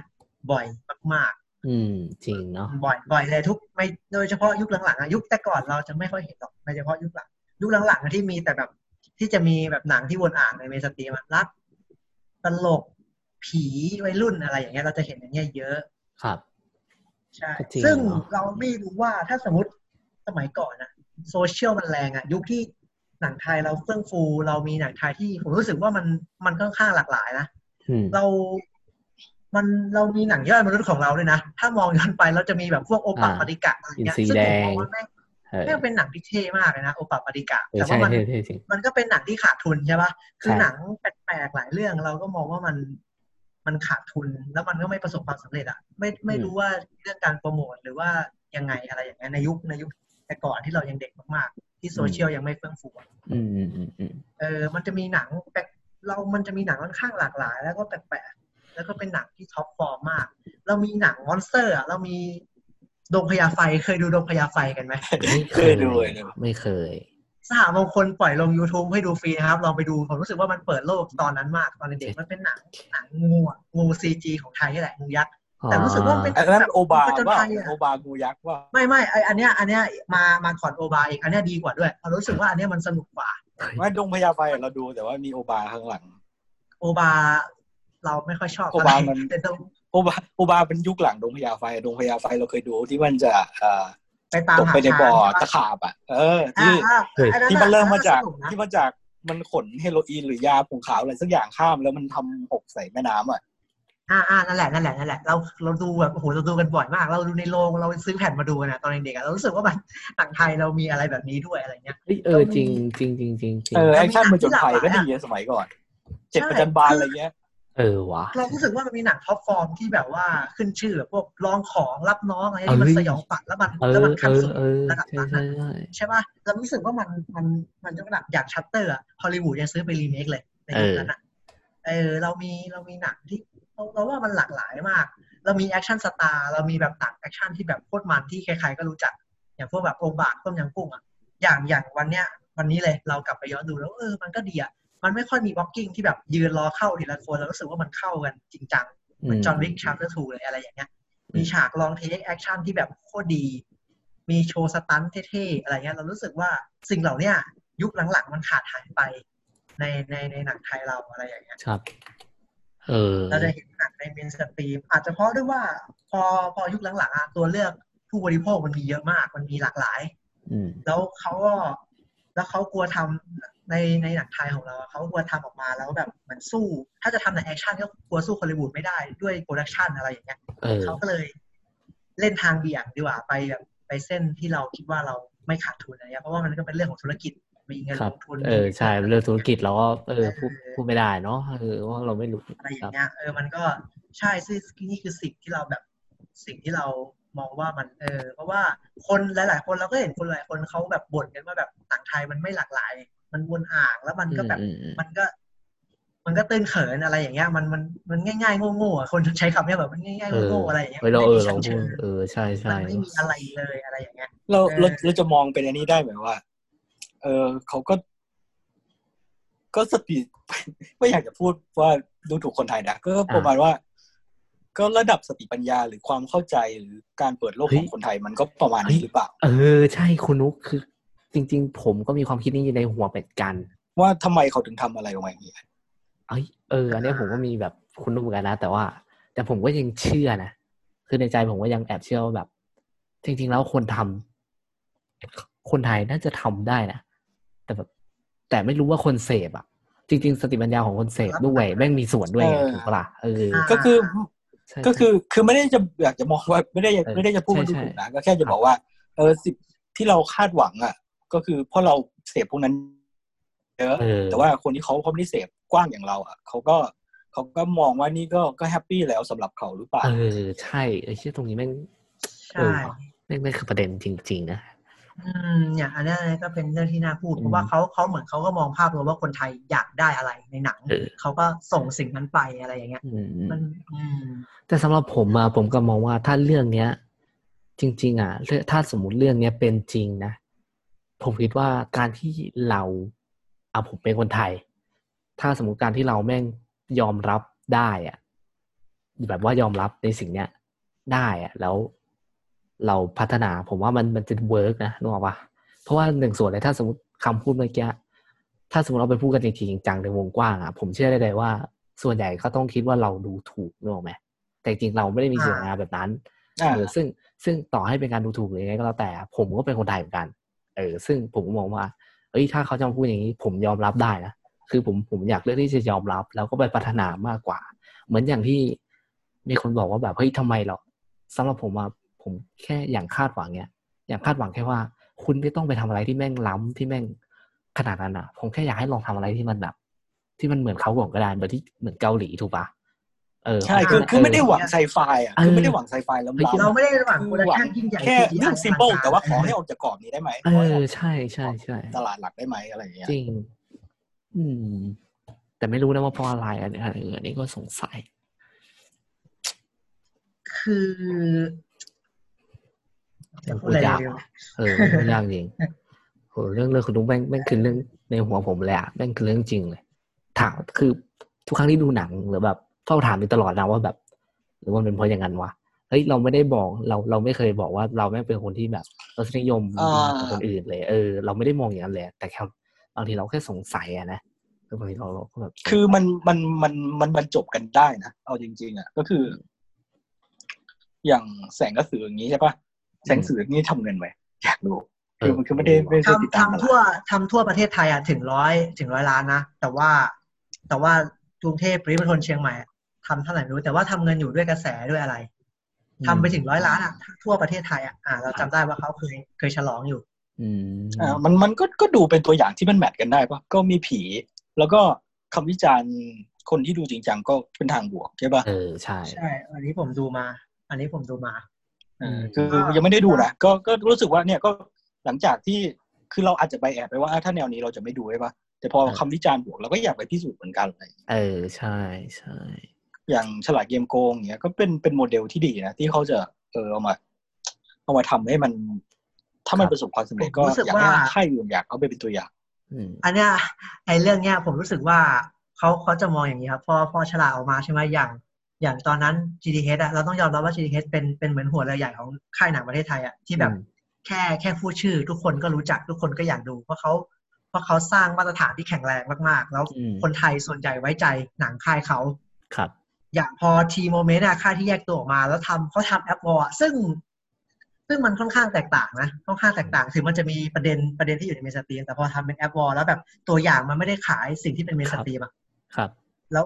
เจอผมรู้สึกว่ามันมันแตกต่าง พอสมควรนะ App War เพราะแบบเป็นสงครามของสตาร์ทอัพใช่ไหมในตัวครับอย่างที่ปล่อยออกมาเขาก็ไม่ได้ขายความโรแมนติกอะไรเลย ถึงแม้ในตัวหนังจะมีอะแต่ว่าพอเขาไม่ขายสิ่งนั้นออกมาในตัวอย่าง แล้วเขาเหมือนเป็นค่ายที่ทำมาใหม่ TMoment แยกตัวออกมาครับคนขาดทุนครับเขาเขาขาดทุนครับเออใช่ครับ App War ขาดทุนยับเลยครับ อะไรอย่างเงี้ย เรารู้สึกคือว่าคือเรายังไม่ได้ดู App War นะแต่เราอยากเออรู้ว่าเออถ้าออฟไปดูออฟได้ดูไหม ออฟดูครับดูในโรงด้วยเออออฟดูออฟออฟมองว่าข้อเสียของ App War อะที่ที่ที่ทำไมมันไม่ได้เงินแล้วทำไมคำวิจารณ์บวกไหมคำวิจารณ์นี้ก็บวกไหมมันบวกมันบวก App War ไม่ได้เงินออฟมองหลายอย่างอยู่อย่างแรกเลย อาจจะเป็นชื่อค่ายจริง ๆ อย่างที่เขาว่าเฮ้ยอย่างที่สองเออเออเข้าใจนักแสดงไม่ได้ดึงดูดผู้คน เอออืมนักแสดงไม่ได้ดูดเป็นนักแสดงหน้าใหม่อันซะนี้ส่วนใหให้ญ่ด้วยให้ผลที่เราไม่ดูก็คือเรามองเป็นนักแสดงใช่ ส่วนักแสดงประเเราน่าสนใจนักแสดงไม่ได้ดึงดูดเพราะว่าส่วนใหญ่เป็นหน้าใหม่ หน้าใหม่ ถึงแม้จะดึงออน BNK ที่แบบเหมือนเป็นอยู่ในกระแสในตอนนั้นมามาช่วยเสริมแต่ก็ไม่ได้ช่วยอะไร ครับนักแสดงก็เป็นหน้าใหม่ แล้วอาจจะประเด็นประเด็นคนเขาอาจจะไม่ได้สนใจก็ได้สงครามสตาร์ทอัพอะไรอะไรสตาร์ทอัพทำไมทำอะไรกันเออไม่เกี่ยวไม่ได้สนใจใช่ป่ะคือใช่แมสป๊อปปูลเลชันของเราเขา เขาไม่ได้ไม่ได้เข้าใจคำว่าสตาร์ทอัพที่กว้างขวางขนาดนั้นใช่ปะใช่ล่ะอะไรอย่างเงี้ยใช่ใช่เขาก็เลยคืออย่างเราเราไม่ได้เราเป็นคนในวงการ tech ใช่ป่ะเราเรียน com sci อย่างเงี้ยอ่าเราเรารู้เรื่องพวกเนี้ย มันก็เออใช่สำหรับเรามันก็น่าสนใจแต่สำหรับคนทั่วไปมันเฉยเอใช่อคือคือที่จริงในเนื้อหนังมันก็มีประเด็นของความรักอะไรอย่างเงี้ย มันก็เหมือนกับหนังหนังอันนั้นแหละหนังในสตรีมแหละ แต่มันก็แต่ในตัวอย่างมันก็ขายออกมาชัดเจนเลยว่าเป็นการชิงไหวชิงพริบของทีมซาร์สองทีมอืมแย่งทุนกันอะไรอย่างเงี้ย แล้วแบบคือคนเขาก็เขาก็เห็นภาพรวมอะอย่างที่ผมบอกนะครับเขาก็ไม่ได้สนใจ เอ้ย แต่กับไม่ได้สนใจกับมากผมพออะผมก็จะมองว่าหน้าหนังแม่งยังแลแบบวัยรุ่นอยู่ดีว่ะใช่ใช่เชี่ยมันก็เป็นหนังวัยรุ่นผมมันก็พยายามใช่อยู่ในสตรีตัวมนะอะไรอย่างเงี้ยๆเราว่าตัวไทเลอร์อะคือไม่ไม่ค่อยโอเค แต่ประเด็นอะโอเค เออ คืออ่าประเด็นไม่น่าอะไรสนใจมากเลยนะเว้ยแต่แบบ คือผมอย่างหรือออย่างที่พูดว่าสตาร์ทอัพจริง ๆ แล้วอาจจะไม่ได้คนคนอาจจะไม่อยากรู้ก็แหละเฮ้ยจริงจริงๆประเด็นเนี้ยผมก็มองย้อนกลับไปว่า บางทีเราดูหนังฝรั่งอะบางเรื่องผมผมก็ไม่เคยรู้มาก่อนเหมือนกัน แต่แบบบางทีแม่งเหมือนว่าหนังเรื่องนั้นมันแบบดึงดูดเราว่า ให้เราลองไปเปิดโลกกับมันได้อะนึกออกไหมในสิ่งที่เราไม่รู้นึกออกปะเอออย่างเหมือนเรื่องแม่งว่าแบบแต่ว่าเออสิ่งนี้นี่ไทยทำไม่ได้ใช่แต่ผมรู้สึกว่าอย่างแอร์บอลเนี่ยมัน มันยังไม่ตรงหนึ่งเลยหน้าหนังตั้งแต่นักแสดงแม่งมาแล้วเหมือนที่คุณนุกพูดแบบอ่า เอ้ยแม่งมีแต่วัยรุ่นด้วยอะผมรู้สึกว่าแบบ อันนี้อาจจะเป็นรสนิยมส่วนตัวหรือเปล่าเพราะผมรู้สึกว่าเฮ้ยจริง ๆ พอมันเป็นประเด็นแบบแอปฟอร์แบบจริงจัง มันมันคนที่จะจริงจังบางคนที่จะเป็นผู้ใหญ่ที่มันจะจริงจังนึกออกปะเออมันเป็นคนที่จะจริงจังกว่าเนี้ยผมรู้สึกว่าเฮ้ยผมไม่รู้หรอกว่าหนังมันเป็นยังไงเพราะไม่เคยดูไงเออ แต่แบบว่าแค่หน้าหนังมันมันมันผมรู้สึกว่ามันบอกรสชาติกับผมอะเออใช่เอ คืออด้านหนังตัวอย่างอะไรจริที่งบอกรสชาติว่าใช่มันไม่ได้จริงจังในเลเวลที่เราอยากจะไปเอดูอเห็นยังมีจิตตลกเห็นยังมีแบบนู่นนี่นั่นก็เลยแบบนะนิดหนึ่งสำหรับผมคือผมรู้สึกว่าถ้าถ้าจะทำหนังไทยหนังไทยแล้วแบบ อยากให้มันตอนโปรโมทออกมาให้คนสนใจอะไรอย่างเงี้ยมันก็ต้องมีความแมสระดับหนึ่งอย่างครับแสงกระสืออินทิเมนคิดอะมันก็พูดประเด็นของ ของผีใช่ไหมแล้วก็มีเรื่องของความรักอะไรอย่างเงี้ย อ่าใช่ครับอืมอะเห็นด้วยเห็นด้วยเอาว่าอืมเอ่อที่เรามองว่าหน้าหนังมันไม่ดี เพราะว่าเราคาดหวังจริงจังแต่ว่าคนอื่นเขาไม่ได้คาดหวังจริงจังเอใช่ปะล่ะอใช่ก็คือใช่สิ่งที่มันควรจะเป็นก็คือเออออกมาแบบนี้โอเคแล้ว ไม่ต้องไปสนใจพวกพวกคิติกสูงๆพวกอืมอืมคิติไซส์พวกนักนักนักวิจารณ์ แค่เอาครับให้คนไปดูให้ได้มากๆก่อน ใช่เออว่ะคือคือแต่สิ่งว่าที่สำคัญของหนังอะอ่าอ่านุพูดก่อนเลยครับอ่าแต่ว่าสิ่งที่คุณต้องทำภายในให้ได้ก็คือทำให้มันดีถูกใจนักวิจารณ์ แต่ว่าคุณเรียกคนไปดูให้ได้มากที่สุด อืมเฮ้ยแต่ถ้าพูดอย่างนี้ตปะรงๆผมคิดว่าคนหนังเรื่องหนึ่งที่แบบ จริง ๆ มันสามารถถูกใจทั้งนักวิจารณ์แล้วถูกใจทั้งคนดูปกติใช่ได้ที่ใช่หนึ่งนะเอออย่างถูกอย่างปะโมเดลที่เราพูดกันตลอดในในเทปนี้ก็คือ อ่าฉลาดเกมโกงใช่ปะล่ะว่ามันก็ถูกใจได้ทุกคน เออว่ะใช่เห็นปะเขายังทำมาได้เออด้วยแปลกใหม่ด้วย แล้วมันก็อืมมันมันให้สิ่งที่เราอยากได้จากตัวอย่างอยู่แล้วด้วยเนาะแล้วมันก็มีอืมประเด็นที่ที่ยกระดับขึ้นไปอีกด้วยอะไรอย่างเอ้ยเงี้ยคือมันจริงจังนะ ผมรู้สึกว่ามันแลบมันมันก็จริงจังพอสมควรสำหรับสลากเกมกอง มันสลากเกมโกงใช่มันจริงๆถึงมันคือเออคือมันพิเศษตรงที่แบบมันเล่าเรื่อง เล่าเรื่องที่อะ ถ้าเป็นผู้ใหญ่เขามองก็อาจจะมองเป็นเรื่องเล็ก ๆ ก็ได้จรกรรมข้อสอบอะไรอย่างเงี้ยใช่ป่ะเออแต่มันคือชีวิตจริง ๆ มันคือชีวิตทั้งชีวิตของเด็กมปลายในเออในตอนนั้นอะเออเข้าใจปะแล้วแล้วมันจริงจัทุงกคนทุกคนก็ผ่านช่วงเวลานั้นมาใช่ปะล่ะใช่ใช่ใช่ทุกคนต้องเคยสอบ คืออย่างน้อยสมัยนี้เขาก็กฎหมายบังคับว่าต้องจบมสามแล้วก็ทุกคนต้องผ่านเนี่ยเวลาอืมอืมเออทุกคนต้องเคยสอบอะไรอย่างเงี้ย แล้วมันก็ทำมา มีประเด็น มีประเด็นลึกซึ้งนะไปเสียดสี ทุนนิยมเสียดสีการเรียนไทยอะไรอย่างนี้ด้วย อืมแล้วเฮ้ยก็ใช่เอ้ยจริง ๆ อะ มันมีประเด็นหนึ่งนะมันมีประเด็นหนึ่งที่ผมเคยได้ยินมาแหละ แล้วผมก็เคยมีความคิดเหมือนกันว่า คุณคิดยังไง มันจริงหรือเปล่าครับที่แบบหนังไทยมักชอบยัดเยียดความเป็นไทยเข้าไป เคยได้ยินไหมเนี่ยเนี่ยที่จริงผมกำลังหยิบมาพูดเลยเอเนี่ยอเออคือคือ อ่าเราเราจะเห็นแล้วอ่าถ้าผมถ้าจะมองอย่างเงี้ย เรามองไปที่แอนิเมชันเลยแอนิเมชันเจ้าไทยสายตาอะใช่ไหมทุกเรื่องเลยอะเกือบทุกอ๋อเรื่องเลยที่สร้างออกมาเออคือผมเออผมผมจำไม่ได้ว่าแอนิเมชันไทยมีอะไรบ้างที่ผมจำได้มีก้านกล้วยสองภาค มีนาคครับมีก้าวสัตตา มีคุด แล้วอาจจะมีอีกแหละ อาจจะมีมากกว่านี้อีกแต่ยักษ์ยักษ์อะไรสักอย่างอะที่มันเป็นยักษ์อะผมจำไม่ได้ เออมีเออมีเรื่องยักษ์ด้วยเออคือทุกๆอย่างจะมีความเป็นไทยสูงมากๆ เหมือนกับทำออกมาขายคนไทยแล้วพยายามจะส่งออกประเพณีวัฒนธรรมไทยไปอะเออแต่ผมรู้สึกว่า คือคือพวกเนี้ยทุกเรื่องอะน่าจะขาดทุนทุกเรื่องเลยนะแบบครับขาดทุนนะเออเหมือนกับพอไปฉายวงกว้าง เมืองนอกก็ไม่ประสบความสำเร็จมั้งแล้วก็แบบอืมในไทยก็ไม่ได้ประสบความสำเร็จมาก เหมือนจะขาดทุนเกือบทุกเรื่องเลย ผมไม่แน่ใจว่าก้านกล้วยเนี่ย ได้ได้ได้กำไรหรือเปล่า แต่ส่วนใหญ่อาจจะขาดทุน แต่ผมชอบนะแล้วผมก็การกล้วยการกล้วยผมชอบไม่ไม่เราพอเรามามองย้อนไปเราจะเห็นว่าแอนิเมชันของไทยเราอะมันมันไม่ค่อยสากลเลยอะแล้วมันเอก็อจะมีจริงมันเหมือนกับว่ามันแสดงความเป็นไทยสูงมากอืมสูงแบบสูงมากๆ แล้วมันใช่มันไม่ได้เล่าเรื่องคืที่อแบบเล่าเรื่องที่แบบทุกคนเข้าใจเหมือนที่แอนิเมชันที่อื่นเขาทำอะเข้าใจไหมไม่ได้ส่งถึงใจทุกคนมันเป็นเรื่องของงบด้วยหรือเปล่าว่าทางค่ายเขาได้งบมาจากทางรัฐบาล อ่า อันนี้เออว่ะเรื่องงบเออไหมว่ะเฮ้ยเออเอเรื่ององบนี้ก็ไม่แน่ใจเนี่ยก็ถ้าคืแบอบแบบว่าเหมือนกับเขาได้ได้งบงบมาจากทางรัฐบาลแล้วต้องต้องปล่อยความเป็นไทยออกไปสู่สายตาชาวโลกเนี่ยเหรออาจจะแบบว่ากระทรวงวัฒนธรรมอย่างนี้หรือเปล่าแบบว่าให้งบเออนึกออกว่ามันอันนี้เราไม่รู้อันนี้ก็ไม่รู้อะเออแต่ว่าอันนี้เราไม่รู้นะแต่ว่าเออไม่รู้ไม่รู้ใช่แต่ก็รู้สึกว่าก็มีฝีมือกันนะแบบทีมงานซีจีไทยอะไรอย่างเงี้ยเฮ้ยเออเออสิ่งนะที่เราหวังเราก็อยากให้มันเห็นเป็นอะไร เป็นเราประเทเห็ศนหเรารือว่าเห็นอะไรที่เป็นคนสากไทลยใช่ไหมไปล่ะทำ ไปทำ CGI ให้หนังฮอลลีวูดบล็อกบัสเตอร์มากมายนะ ทั้ง Star Wars ทั้ง MCU เยอะแยะนะ ทีมงานเราก็ระดับคุณภาพทั้งนั้นแหละ แต่ว่าแบบ ที่จริงเรื่องเรื่องของภาพในงานแอนิเมชันของไทยอะเราว่ามันก็ไม่ได้ไม่ไม่ได้แพ้อะเราว่ามองว่าไม่ไม่ได้ได้แพ้เออไม่ได้น้อยหน้า เออไม่ได้น้อยหน้า อะไรอย่างเงี้ย แต่เราเออเราจำได้ว่าเราไปดูก้าวสัตตาอยู่นะออฟใช่ไหมก็ดูไม่ใช่เราเหรก็อรู้สึกว่าก็โอเคนะ ก็ก็สวยนะสวยอะภาพ ใช่ใช่แต่ว่ามันก็เป็นความเป็นไทยสูคืององค์ใช่รไหวมมมาสวยเลย มีมีสิ่งเดียวที่เราไม่ชอบก็คือในเรื่องเฉพาะภาพนะเอาเฉพาะภาพอ๋อนะเดี๋ยวเอาเฉพาะภาพก็คือรู้สึกว่าคนเวลาเดินอะมันไม่ค่อยเป็นธรรมชาติ แต่ว่า แต่ว่าแอคชั่นอะไรอะโอเค แล้วภาพแสงอะแสงอะโอเคมาก เราชอบอืมแล้วถามว่ามันบังคับด้วยความเป็นไทยไหมเรา เรามีความรู้สึกว่าการเป็นแอนิเมชันมันต้องแฟนตาซีอะเขาก็ต้องหยิบยกอะไรที่มันเป็นแฟนตาซีที่เขาอะไรที่มันต้องเป็นแฟนตาซีมายำมาทำอะอ่าเหมือนแบบอืมเราเรารู้สึกว่าแอนิเมชันของไทยอะน่าจะใส่ความเป็นไทยเข้าไปเยอะ เหมือนกับว่าเพราะยังไงก็ต้องส่งออกอยู่แล้วแหละยังไงก็ต้องส่งออกก็เลยแบบจะส่งพวกเนี้ยประเพณีวัฒนธรรมพวกเนี้ยออกไปสู่สายตาชาวโลกอะไรเงี้ยเฮ้ยมันแต่ว่ามันเอไม่อค่อยเอประอสบความสำเร็จเราเออเราเราเห็นด้วยกับประเด็นออฟนะว่า เราก็มีความรู้สึกเลี่ยนที่ที่เขาใส่มาบางแบบดูบังคับในหลาย ๆ ที่ใช่ปะล่ะอย่างในอืมแอนิเมชันเราเรารู้ว่าก็เห็นในบางตัวเขาใส่มาเยอะใช่แล้วก็เห็นคนคนพูดประเด็นนี้เยอะ เราเคยคุยกับเอ็มเมื่อนานมาแล้วด้วย เรื่องเนี้ยอืมเรื่องเนี้ยว่าแบบ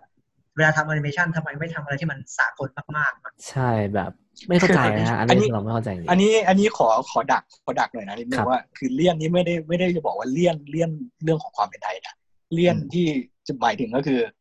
อ่า วิธีการนำเสนอเนี่ย ไม่ได้ไม่ได้คอนวินไม่ได้ไม่ได้ ไม่ได้โน้มน้าวเรา เราแค่จะบอกแค่นี้อ่า เข้าใจเข้าใจเข้าใจครับผม เออจริง เราอืมคือคือพอเราไปดูอะไรแบบเนี้ยหรือเราไปดูงานงานนอกที่เขาส่งออกมาไทยอย่างเงี้ยใช่ไหมเราส่งเข้ามาอืมไทยอย่างเงี้ยแล้วแบบหลาย ๆ เรื่องมันเป็นสากลมาก ๆ มันมันเจอทุกประเทศเนี้ยหรือเออหรือบางเรื่องที่เขาเล่าเรื่องเล่าเรื่องในสังคมเขาอะแต่มันไม่ได้ดูยัดเยียดแล้วมันก็แบบดู ดูแล้วมันมันก็ถึงทุกคนอย่างทุกคนอย่างซูโทเปียอย่างเงี้ยอะไรเงี้ยเขาก็เหมือนพยายามด่าอเมริกาเหมือนกันเสียดสีอเมริกาในตอนนั้นเหมือนกันมอะไรเงี้ย แต่มันก็ประเด็นมันก็กระทบทุกคนอะไรอย่างเงี้ย แล้วมันก็อืมทุกคนก็จับต้องได้ แต่ว่าเราว่าถ้าสมมติแบบหลาย ๆ เรื่องของแอนิเมชันไทยเราอะเขาส่งออกไปแล้วเหมือนบางคนอาจจะเห็นได้แบบแค่ความเท่ความอะไรแต่เขาจับต้องไม่ได้หรือเปล่า อะไรอย่างเงี้ยเขาอาจจะไม่อินในประเด็นนี้หรือเปล่า มันเลยไม่ประสบความสำเร็จในวงกว้างมากนักอะไรอย่างเงี้ย อืม หรือว่าเป็นเพราะเนื้อเรื่อง ถ้าแบบพูดตรงๆหรือว่าเกี่ยวกับพวกเนื้อเรื่องด้วยหรือเปล่า บทที่เขียนมาอันนี้ก็ไม่รู้เหมือนกันมีส่วน เพราะว่าผมผมไม่ได้ดูอยู่แล้วพวกแอนิเมชันส่วนตัว ยิ่งเป็นของไทยยิ่งหนักเลยไม่ไม่ได้ดูเลยแต่การกล้วยชอบมากตอนนั้นดูเพราะว่าดูวันเด็กวันเด็กได้ดูฟรีด้วยจำได้ เอออะไรอย่างเงี้ยอันเนี้ยอันเนี้ยที่จริงเราก็อยากหยิบมามาพูดถึงแล้วก็พอมาพูดถึงแบบการส่งออกอะไรอย่างเงี้ย เรา พอพอมาพูดกลุ่มรวมประเด็นนะเราก็จะรู้สึกว่าหนังไทยที่เป็นช่องช่องที่แปลกแปลกใหม่แล้วกันเราใช้คำว่าช่องที่แปลกใหม่ในไทยแล้วกันครับที่ไม่ได้ถูกส่งเสริมด้วยค่ายใหญ่ หรือมีโปรดักชันที่ใหญ่หรือมีค่ายสนับสนุนนะคือหนังพวกเนี้ยเหมือนกับ จะไม่ได้รับการยอมรับในการออกฉายวงกว้าง ออกฉายวงกว้างแล้วแบบ คือเป็นหนังไทยที่คุณภาพแท้ๆอะเหมือนกับ ออกไปชิงรางวัลตามหนังอินดี้ตามเทศกาลต่าง ๆ อะไรอย่างเงี้ย ได้รางวัลกลับมา แต่ไม่ได้รับการสนับสนุนมากพออะมอะไรอย่างเงี้ย เราเรารู้สึกว่าด้วยด้วยความที่ช่องมันช่องมันไม่เหมาะด้วยแหละช่องมันแปลกประหลาดแล้วแบบเข้าใจคิดว่าเอามาฉายยังไงคนไทยก็คงไม่ดูอะไรเงี้ยเออแล้วแต่ว่าเรารู้สึกว่าคือหนังหนังพวกเนี้ยมันมันควรได้รับการยอมรับแล้วและควรได้รับการเผยแพร่หรือการโปรโมทที่มันยิ่งใหญ่กว่าเนี้ยเราเรารู้สึกว่ามันเป็นหนังคุณภาพที่ไทยเราทำขึ้นมาแล้วอะทุกคนควรจะรู้จัก ทุกคนควรจะรับรู้ ทุกคนควรจะได้ดูอะ เรายกตัวอย่างง่ายๆเลย เรายกตัวอย่างลุงบุญมีระลึกชาติของพี่เจอภิชาติผมลุงบุญมีระลึกชาติเป็นหนังที่ได้คานก่อนพาราไซไทยเราได้คานก่อนได้คานก่อนเกาหลีใต้ด้วยซ้ำอะแต่ว่าลุงบุญมีระลึกชาติอะไปได้รับรางวัลยิ่งใหญ่กลับมา แต่ว่าพอกลับมาฉายไทยอะฉายอยู่สามโรงว่าเขาจำไม่ได้อืมฉายฉายอยู่แบบสามสี่โรงอะแล้วก็หายจากโรงไปเร็วมาก คือตอนนั้นยังอยู่ชลบุรีอยู่เลย ผมยังไม่สามารถรับหาดูได้เลย ออกจากโปรแกรมฉายไปแล้วอะไรอย่างเงี้ย เรารู้สึกว่า คือหนังพวกเนี้ยไม่ได้รับการสนับสนุนจาก จากทุกๆคนแล้วกันจากทุกๆคนอ่ามากกว่าเข้าใจจากภาครัฐจากผู้สร้างจากผู้ชมอะไรเงี้ย มันไม่ได้มีการผลักดันผลักดันขึ้นมาให้มันเป็นหนังเข้าแห่งใจชาติเข้าใจเข้าใจเข้าใจว่าไม่ได้มีการผลักดันให้หนังที่แบบอยู่ในระดับสูงอะยกระดับขึ้นไปมากกว่าเนี้ยแต่ว่านะเราคุณอ๊อฟ ต้องต้องเบรกก่อนแต่ว่า เราก็ต้องมามองก่อนเลยว่า ไอ้เรื่องอย่างเรื่องรุนไอ้ลุงบุญมีระลึกชาติเนี่ย มันมันแบบเขาเรียกว่าอะไรอะ มันจะเคี่ยวยากเออบอกมัได้นเลยว่ามันมันเคี่ยเกิวนไปยากหรือเปล่ามากใช่ เพราะเพราะสำหรับเราผมผมก็แบบว่ามันถ้าให้มองมากเป็นหนังหนังนอกอะหนังนอกเคี้ยวยากแม่งก็ประมาณนี้เหมือนกันนะนึกออกปะแบบว่าอาจจะไม่ได้รับการโปรโมทอะไรมากมายเหมือนกันเลยนึกออกไหม เออมันมันก็มีส่วนนะเอมันอมันก็มันก็ใช่ใช่แต่ว่าเออผมรู้สึกว่าพอมันเป็นของไทยอะคือคือไม่ใช่เอคือผมไม่ได้จะบอกว่าให้มันโปรโมทยิ่งใหญ่อะไรขนาดนั้นแต่ผมรู้สึกว่า มันควรจะได้รับการยอมรับมากกว่าเนี้ยคือผมกล้าพูดได้เลยว่าคนไทยประมาณเจ็ดสิบแปดสิบเปอร์เซ็นไม่รู้จักหนังเรื่องเนี้ยแล้วเขาเขาก็ไม่รู้ด้วยซ้ำว่าหนังไทยเคยได้ขานด้วยเขาก็แบบอืมอืมอืมเหมือนกับไม่ได้ ถ้าไม่อยากจะพูดอย่างนี้ แต่ว่าถ้าเรามองย้อนไปถึงเกาหลีใต้อะในวันที่พาราไซประสบความสำเร็จอะ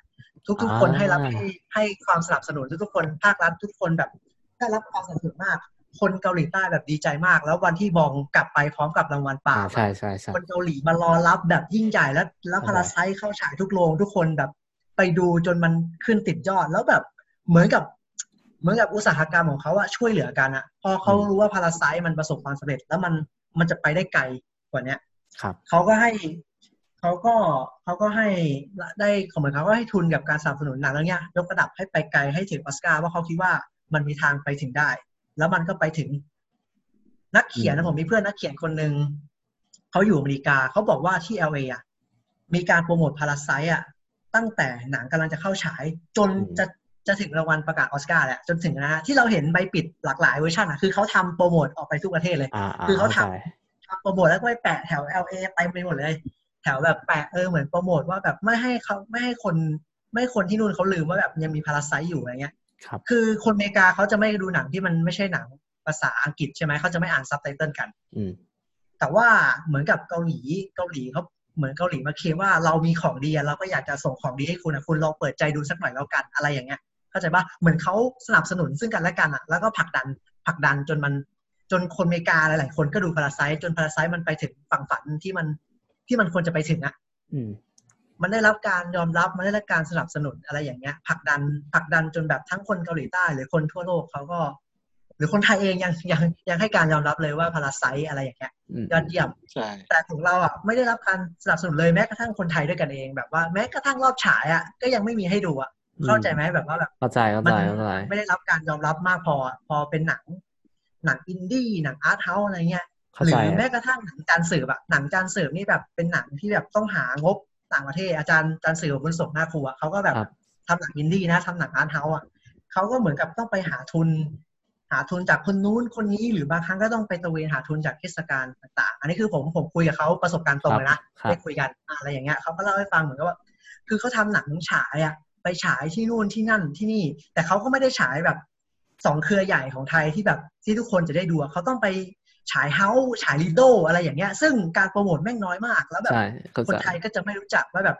คือลงคาวัตในกระโดดกำแพง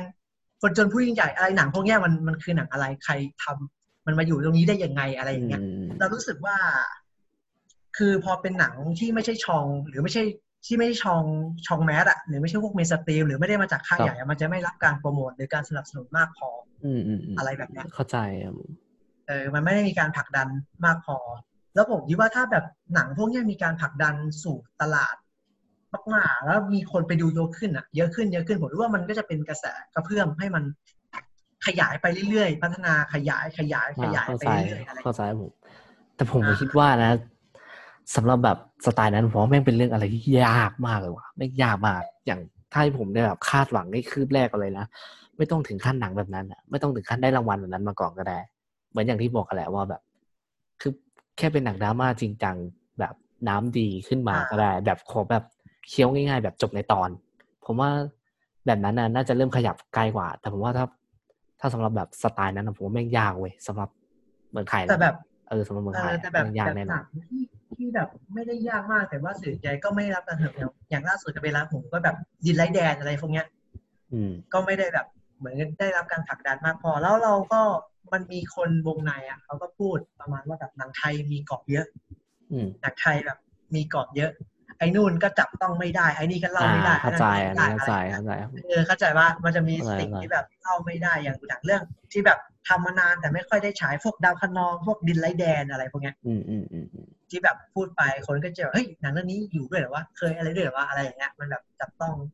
ไม่ได้เล่าอัไม่นนั้นได้ก็คือเป็นเรื่องอิสรภาพการเขาเรียกว่าอะไรฟรีสเปซแม่งต่างกันอยู่ดีใช่แม้กระทั่งอย่างอย่างที่เป็นประเด็นล่าสุด ไม่ได้ล่าสุดหรอกประเด็นที่แบบใหญ่ ๆ ที่แบบแบทแมนมากๆอย่างที่แบบ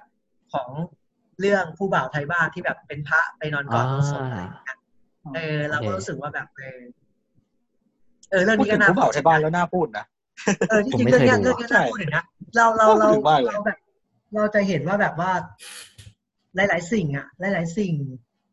อ่าอย่างอย่างอย่างพระพระในหนังไทยอะเนาะเราเราจะเห็นพระในหนังไทยเป็นเป็นผีเป็นตลกหมดเลยเนาะว่าไหมครับมันเป็นมันจะไม่ได้เราจะไม่ค่อยได้เห็นพระในหนังไทยอะเป็นแบบเป็นแบบบุคคลที่แบบเท่หรือแสดงอภินิหารอะไรมากมายเข้าใจปะอืมอืมเราเราจะเห็นพระในหนังไทยส่วนใหญ่อะเราจะเห็นจากหนังตลกใช่ไหมเออครับคิดคิดถึงประเด็นนี้ยังไงบ้างแบบ เอาเรื่องพวกนี้มาเล่าอะไรอย่างเงี้ยเอ้ยเย้ยประเด็นนี้มาเล่ายากเลยว่ะอันนี้แล้วแบบผมพอผมน่าจะพูดพอยากสุดเลยเออพอพระมาแสดงความเป็นมนุษย์มากๆ อยากไปร้องไห้หน้าโรงศพกลับโดนเซ็นเซอร์อะไรอย่างเงี้ยเออน่าคิดกันคือเออน่าเห็นประเด็นเนี้ยคือถ้าถ้าจะพูดประเด็นนี้เลยนะก็คือเราไม่เห็นด้วยกับกับกองเซนเซอร์เลย ก็คือเราเรามองเลยว่าเนี่ยนี่คือการการจำกัด การ เล่าเรื่องของผู้กำกับของการผู้เล่านำเรื่องสารภาพเล่ายนตร์อะเออการพูดถึงศาสนาอ่า ถ้าถ้าสมมติว่าเขาจะทำอย่างสปอตไลท์อย่างเงี้ยสปอตไลท์มันเป็นเรื่ององค์กรศาสนาล่วงละเมิดเด็กใช่ปะล่ะเออถ้าเราจะมาทำหนังอย่างเงี้ยในไทยอะคิดว่าจะรอดไหมล่ะไม่น่าว่าแล้วทำอาจจะทำได้แต่อาจจะไม่ได้ฉายเอาอย่าแต่คิดว่าจะรอดไหมเอาแค่ว่าอ่าเข้าใจ คนเขาจะคิดทำไหมถ้ามันมีกรณีของเออเออผู้บ่าวไทยบ้านออกมาแล้วเข้าใจ อืม มันมันมีหลายอย่างที่แบบจับต้องไม่ได้เนาะอืมอ่าอะไรอย่างเงี้ยเข้าใจคืออยากอยากพูดถึงผู้บ่าวไทยบ้านในเรื่องที่ว่าเขาประสบความสำเร็จอยู่นะว่าเออใช่อะ อันนี้งั้นคือทั้งสองคนน่าจะได้ดูเลยใช่ไหมงั้นผมขอเรายังถไม่ได้ดูเรายังไม่ได้ดูเอาเหรอนี่บอกก่อนว่ายังไม่ได้ดูอ๋อคือผมแต่ไม่เราได้ดูไงเคยดูแค่ภาคแรกภาคเดียว ผมอยากรู้เหมือนกันว่ามันคือเห็นไทเลอร์แล้วรู้สึกว่า นี่นี่คือสิ่งในหนึ่งในสิ่งที่เราอยากได้นะว่า บางทีเออพอภาพยนตร์นี่พอพูมัดนก็ถึงพูดถึงเฉพาะกลุ่มบางกลุ่มเกินไปอะเฮ้ยพอเขามาพูดถึงเออเออกลุ่มเนี้ยใช่ใช่ใช่เราก็รู้สึกว่า นี่อาจจะเป็นอนาคตก็ได้นะว่าเออใช่นี่คือใช่ mass ณพูดถูก population นะนี่คือคุณพูดถูกนี่คือ mass population ของ this country นะนี่คือประชาชนส่วนใหญ่ของประเทศนี้นะเอ้ยคืผอมผมเคยคิดแบบนี้ ใช่ใช่ใช่เออผมเคยอคิดย่างว่าแบเราบเป็นคนว่าอีสานนะเรามีความรู้สึกเลยว่าเออหลังจากเห็นไทเลอร์นี่เรา นี่นี่คือเรียวจริง ๆ นี่คือความเออรู้สึกว่า นี่คือสิ่งที่คนอีสานอยากจะดูอยากจะ อยากจะไป อยากจะประเออไปจะเสเรียกพว่าประไปกาศตัวเองก็ไม่เชิงอะผมเอเป็นอประมาณผมว่าผมคิดเนี้ยนี่คือสิ่งที่เขาเข้าใจแล้วเขาเขาไปดูได้อย่าง ไม่ต้องคิดมากอะไรอย่างเงี้ยเออใช่ผมก็คิดอย่างนี้เพราะว่าผมรู้สึกว่าแบบให้พูดก่อนถ้าเรามองย้อนพองย้อนจากไปต่างประเทศอะ มันจะมีเรื่องผิวสีถูกไหมแล้วผมรู้สึกว่าแบบเฮ้ยเชี่ยพอแม่งเป็นประเทศไทย ความแตกต่างแม่งเออแม่งมี ชาวพื้นเมืองเหนือใต้นู่นนี่นั่นอีสานอะไรก็ว่าไป แล้วผมรู้สึกว่าแบบถ้าพูดตรงก็คือหนังส่วนใหญ่อะแม่คือเป็นหนังของคนภาษาสากลอยู่แล้วอะภาคกลางแบบอะไรอย่างนั้นอยู่แล้วแล้วผมรู้สึกพอเห็นเรื่องนั้นอะ ผมไม่เคยดูหรอกแต่ผมรู้สึกว่าแบบมันเป็นอะไรที่เรียลเหมือนที่คุณนุพูดจริงมันทำให้ผมรู้สึกว่าเหมือนเราดูต่างประเทศเหมือนเราดูหนังที่แบบเป็นคนดำเป็นสำเนียงคนอ่าที่ไม่ใช่ที่ไม่ใช่แบบทั่วไป มันผมมันทำให้ผมรู้สึกเคยคิด เคยคิดว่าอยากดูแบบเฮ้ยเราอยากเห็น หนังเรื่องหนึ่งที่แม่งจริงจังที่เป็นคนอีสานที่เป็นคนนำบ้าง อยากเห็นหนังคนอีสานตัวละครที่เป็นตัวอีสานกับตัวละครที่แม่งเป็น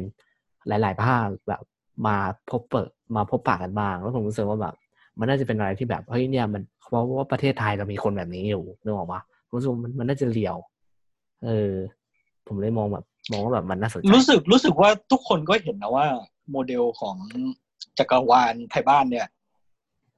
ประสบความสำเร็จแล้วแล้วอยากอยากจะไปเกาะตลาดนี้เหมือนกัน เช่น เรารู้สึกว่า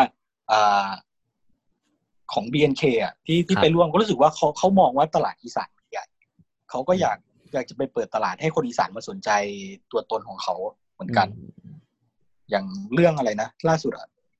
ไอ BNK x เปล่าไทบ้านอะไรปะเออ เอออ่าที่เขาไป crossover กันก็รู้สึกว่าคุไอตลาดเนี้ยก็เริ่มเริ่มมองว่าตลาดอีสานอะ มีโอกาสมีโอกาสทำเงินเหมือนกัน อย่าง เราว่าเขาน่าจะเห็นมาจากเอ่อตัวตัวหนังด้วย แล้วก็ตัวเพลงด้วยนะ เพลงมีผลมีผลเหมือนกันนะว่า เออใช่ทำไมเพลงลูกทุ่งมันยอดวิวเยอะจังเลยใน YouTube อะไรอย่างเอเงี้ยอเพราะว่าคนส่วนใหญ่ยอดเยอะมากเออเออเพื่อนผมว่าก็ฟังก็ร้องกันหนังไม่เคยดูหรอกเออแต่ก็ฟังกันร้องกันเป็นเคด้วยเพลงอะนั่นสิ คือนะทำไมมันเยอะมาก คืออาจจะเป็นส่วนหนึ่งว่าอ่าคนคนที่เขาฟังแนวนี้เขาอาจจะไม่เข้าถึงสตรีมมิ่งเขาอาจจะไม่ไม่ไม่ได้ฟังส่วนนั้น แต่มันก็เห็นเลยว่าตลาดมันใหญ่นะพอมันมารวมกันอยู่ที่เดียวอย่างเงี้ย ก็ได้เห็นว่าไอ้ตรงนี้ทำเงินได้นะ แล้วหนังไปไปทำ story ของคนกลุ่มนั้นบ้างก็ก็น่าสนใจดี อาจจะจริงจังขึ้นกว่านี้อีก เช่นเออก่อนไทบ้านใช่จะพูดถึงแค่เรื่องรัก หรือเรื่อง อ่า ให้แค่ทำความรู้จัก แต่ต่อไปอาจจะเป็นประเด็นหนักๆในสังคมอะไรอย่างเงี้ยเออในหัวผมขึ้นมาเลย ผมอยากเห็นแบบว่าอืมแบบเป็นการโดนแบบ เหมือนแบบเอาเรื่องนี้มาเสียดสีมาเล่นกันแล้วแบบผมเชื่อว่ามันต้องมีใน เพราะว่าประสบการณ์ชีวิตเราผมว่าอาจจะเคยเจอหรือเปล่า แบบว่าอาจจะเป็นการล้อเลียนคนอีสานแบบว่า ไม่ใช่แค่คนอีสานอาจจะเป็นคนแบบ ไม่ว่าจะเป็นด้านภาษาหรือว่าอะไรแบบ ให้ให้ให้ให้อารมณ์เหมือนว่าเอ่อเหมือนกับต่างประเทศก็คือเป็นการเสียดสีคนดำนึกออกปะผมผมรู้สึกว่าแม่งอ๋อถ้าเป็นหนังเรื่องเนี้ยแม่งน่าน่าดูว่ะแบบเชื่อให้เราให้ก็น่าสนใจให้นะเราแบบเล่นได้เล่นห็มุมมองเล่นประเด็นเออหนักๆแบบนี้บ้างอะไรเออแบบให้เราไปเห็นมุมมองว่าแบบเอ้ยถ้าสมมติคนอีสานเข้ามาเรียนในกรุงเทพอะไรอย่างเงี้ยมันเอ้ยไม่ใช่แค่คนอีสานก็ได้อะคนต่างจังหวัดเนี่ยว่ะเออแบบเอ้ยมันมันเจออะไรบ้าง แต่ถามว่ามีไหมมันมันก็พอมีนะถ้าผม ถ้าผมดึงๆมันก็พอมีแต่ผมรู้สึกว่ามันก็ไม่พ้นประเด็นเรื่องแบบ นั้นอยู่ดีอะเออแบบไม่เรื่องรักก็อะไรอยู่ดีนะอืมซึ่งผมว่ามองว่าน่าสนใจจริงๆประเด็นเนี้ยอยากอยากเห็นนี่นี่คือหนึ่งสิ่งที่คาดหวังเหมือนกัน เออ ตรงในหัวข้อเลย คาดหวังแบบแบบที่คุณหนูพูดเลย คือจักรวาลไทยบ้านอะคือผมเคยฟังสัมภาษณ์ของทีมผู้สร้างผู้กำกับกัน ประมาณว่าแบบ ตอนที่เขาประกาศสร้างใช่ไหมเขาก็แบบเหมือนทำกันที่บุรีรัมย์อะไรอย่างเงี้ยแล้วเขาก็เขาก็ทำของเขาแหละเขามีสตอรี่แล้วมันเรียวมากๆ คือ มันเหมือนกับไม่ได้มีทุนเยอะมากใช่ไหมแบบ ใส่เกงบอลนอนอะไรเนี่ยมันมันมันเหมือนกับมัน มันคือชีวิตจริงของเขาครับ มันเรียวแล้วมันเข้าถึงอะมันเข้าถึงคนอ่ากลุ่มนั้นอะ พอมันเรียวแล้วมันเหมือนถ่ายทอด วัฒนธรรมถ่ายทอดวิถีชีวิตของพวกเขาออกไป แล้วมันมันเล่าเรื่องแล้วมันเรียวแล้วมันจับต้องได้แล้วแบบ คือคือตอนที่ฉายภาคแรกอะมันประสบความสำเร็จมากๆระดับหนึ่งผมไม่รู้ว่ากรุงเทพหรือมณฑลเชียงใหม่อะมัน มันทำยอดไปเท่าไหร่แต่ว่ารวมรวมทั่วโลกมันก็ได้เยอะอยู่อะไรอย่างเงี้ยมันถึงได้เกิดกำเนิดจักรวาลอะไรเงี้ยด้วยความที่ผมดูว่าด้วยความที่หนังมันประสบความสำเร็จอะมันจริงใจด้วยแหละครับหนังมันจริงใจแล้วแบบ เหมือนมีเรื่องราวที่เขาจะเล่าออกมาแล้วมันเลียวเลียวมาก ไทยบ้านอะเลียวมากภาคแรกนะผมเคยดูแค่ภาคเดียวอะไรอย่างเงี้ยอืมอะไรเงี้ยแล้วแบบเราก็จะเห็นว่าตลาดตลาดอย่างที่นุกบอกอะว่าตลาดตลาดของฝั่งฝั่งที่ไม่ใช่กรุงเทพอะไรเงี้ยมันก็กว้างกว้างมากใหญ่มาก แล้วแล้วพอมีกระแสที่มันจับต้องกับเขาได้ เขาจะตามติดตลอด เราสังเกตได้เลยจากจากนาคีก็ได้จากละครเออ ใช่นาคีนาคีก็เป็นนาคีอีกเป็นอีกโมเดลที่น่าสนใจนะถ้าพูดถึงเรื่องการตลาดเออใช่เป็นท้อเดอะทาวมากคือทำเงินไปสองร้อยห้าสิบล้านเลยมั้งที่แบบที่เราเราจำเลขไม่ค่อยได้ แต่ว่าประสบความสำเร็จมากๆในด้านรายได้อะตอนที่ทำนาคีสองออกฉายโรงอะไรเงี้ยเหี้ยคนก็ไปเออดูขนาดแบบ เราเห็นเราเห็นหลายคนมากขนาดแบบเพื่อนแม่ผมอะเพื่อนแม่ผมเขาเขาดูละครใช่ปะคือเขาไม่ได้ดูหนังโรงหรอกแต่พอเขาดูละครเขาดูเขาชอบนาคีนาคีสองมาเขาก็ไปดูนาคีอะไรอย่างเงี้ยเข้าใจไหมเฮ้ยเออคือมันว่ะเขา เออมันเป็นแบบเฮ้ยก้าวนี้มันสาแม่มารถงเป็นก้าวที่ล้ำมากเลยนะนั่นคือใช่ซีมันรีเขาส์และต่อยอดมันสามารถซื้อเออ ต่อยอดไปจากจอละคซีรอะ ซื้อซื้อใจคนดูได้ทำให้คนดูไว้ใจแล้วมันก็ต่อยอดให้คนดูไปเสพเป็นหนังต่ออะไรอย่างเงี้ยมันมีโมเดลอะไรที่แบบน่าสนใจ มันซื้อใจ ซื้อใจคนได้อะไรอย่างเงี้ยถ้าถ้ามันมีอะไรกระแสที่มันดึงดูดมาก ๆ คนเขาก็จะเลือกสิ่งสิ่งนั้นอะไรอย่างเงี้ยครับ เราก็ยังไม่เคยดูนะนาคีสองอะแต่ว่าเราเรารู้สึกว่ามันก็เป็นกระแสที่แบบโห เฟี้ยวอยู่อะในช่วงนั้นอะเออแล้วนาคีอ่าแล้วอ่าเอาพูดพูดไปก่อนว่าจะขึ้นปนาระเด็คีนไหนสองมันฉายช่วงช่วง summer ด้วยว่าอย่างช่วงช่วงเนี้ย ช่วงมีนาเมษาพฤษภาปะช่วงมิถุนาน่าจะประมาณช่วงนี้แหละ เราเราจำไม่ค่อยได้หรอกแต่เรารู้สึกว่ามันฉายใกล้ๆกับบล็อกบัตเตอร์เจ๋งๆด้วยอะครับ ตอนที่เรา เออ ตอนที่ตอนที่ฉายนะแต่ก็ยังประสบความสำเร็จในทางในทางรายได้ เราก็รู้สึกว่ามันถ้ามันมีอะไรที่แบบ ถึงถึงใจเขาว่าแบบ มันชักจูงได้ มันก็คือหนังไทยมัมันนก็ก็พร้อมที่จะตีตัวไน่าเข้าไปอะเออมันก็พร้อมมันก็ไม่น่าจะแพ้อะไรอย่างเงี้ย ถ้าแบบอืมมีอะไรที่จับต้องเขาได้อะไรอย่างเงี้ยคือคือสองตัวนี้อย่างดาคีกับไทยบ้านได้ปะรู้สึกว่ามันเปิดตลาดเรียกคนเข้าโรงได้ได้เยอะเพิ่มเพิ่มเยอะมากเลยนะอืม ก็เป็นสิ่งสำคัญนะว่า ตลาดหนังไทยจะโตไม่โตก็ขึ้นอยู่กับว่า ผู้บริโภคมันมีเยอะแค่ไหนด้วยเออนะเพราะว่าจะทำหนังมาเรียก คนอื่นที่ปกติเขาไม่เข้าแล้วมาเข้าโรงได้หรือเปล่าเอ้ยแต่ผมคิดว่าอย่างสองสองสองอันเนี้ยที่พูดไปผมคิดว่าฐานลูกค้าส่วนใหญ่อะไม่งต้องเป็นคนที่ต้องเป็นแบบไม่อาจจะมันก็มีผู้ใหญ่ฐานประแฟมาณนของเขาอยู่แล้วอะเข้าใจเออว่าก็คือมีความนิดเออพอสมควร เออเออเออแล้วแบบว่าถ้าถ้าสมมติให้พูดว่าถ้าสมมติย้อนกลับไปโฮมสเตย์เงี้ยทำไมมันถึงไม่ทำผมคิดว่ามันคนที่มันก็คงอาจจะแบบเขาเรียกว่าอะไรอะไม่ง คนวัยนั้นอาจจะไม่ได้อินกับอะไรเรื่องพวกนี้ก็ไม่ได้สนใจอยู่แล้วถูกไหมเหมันที่ผม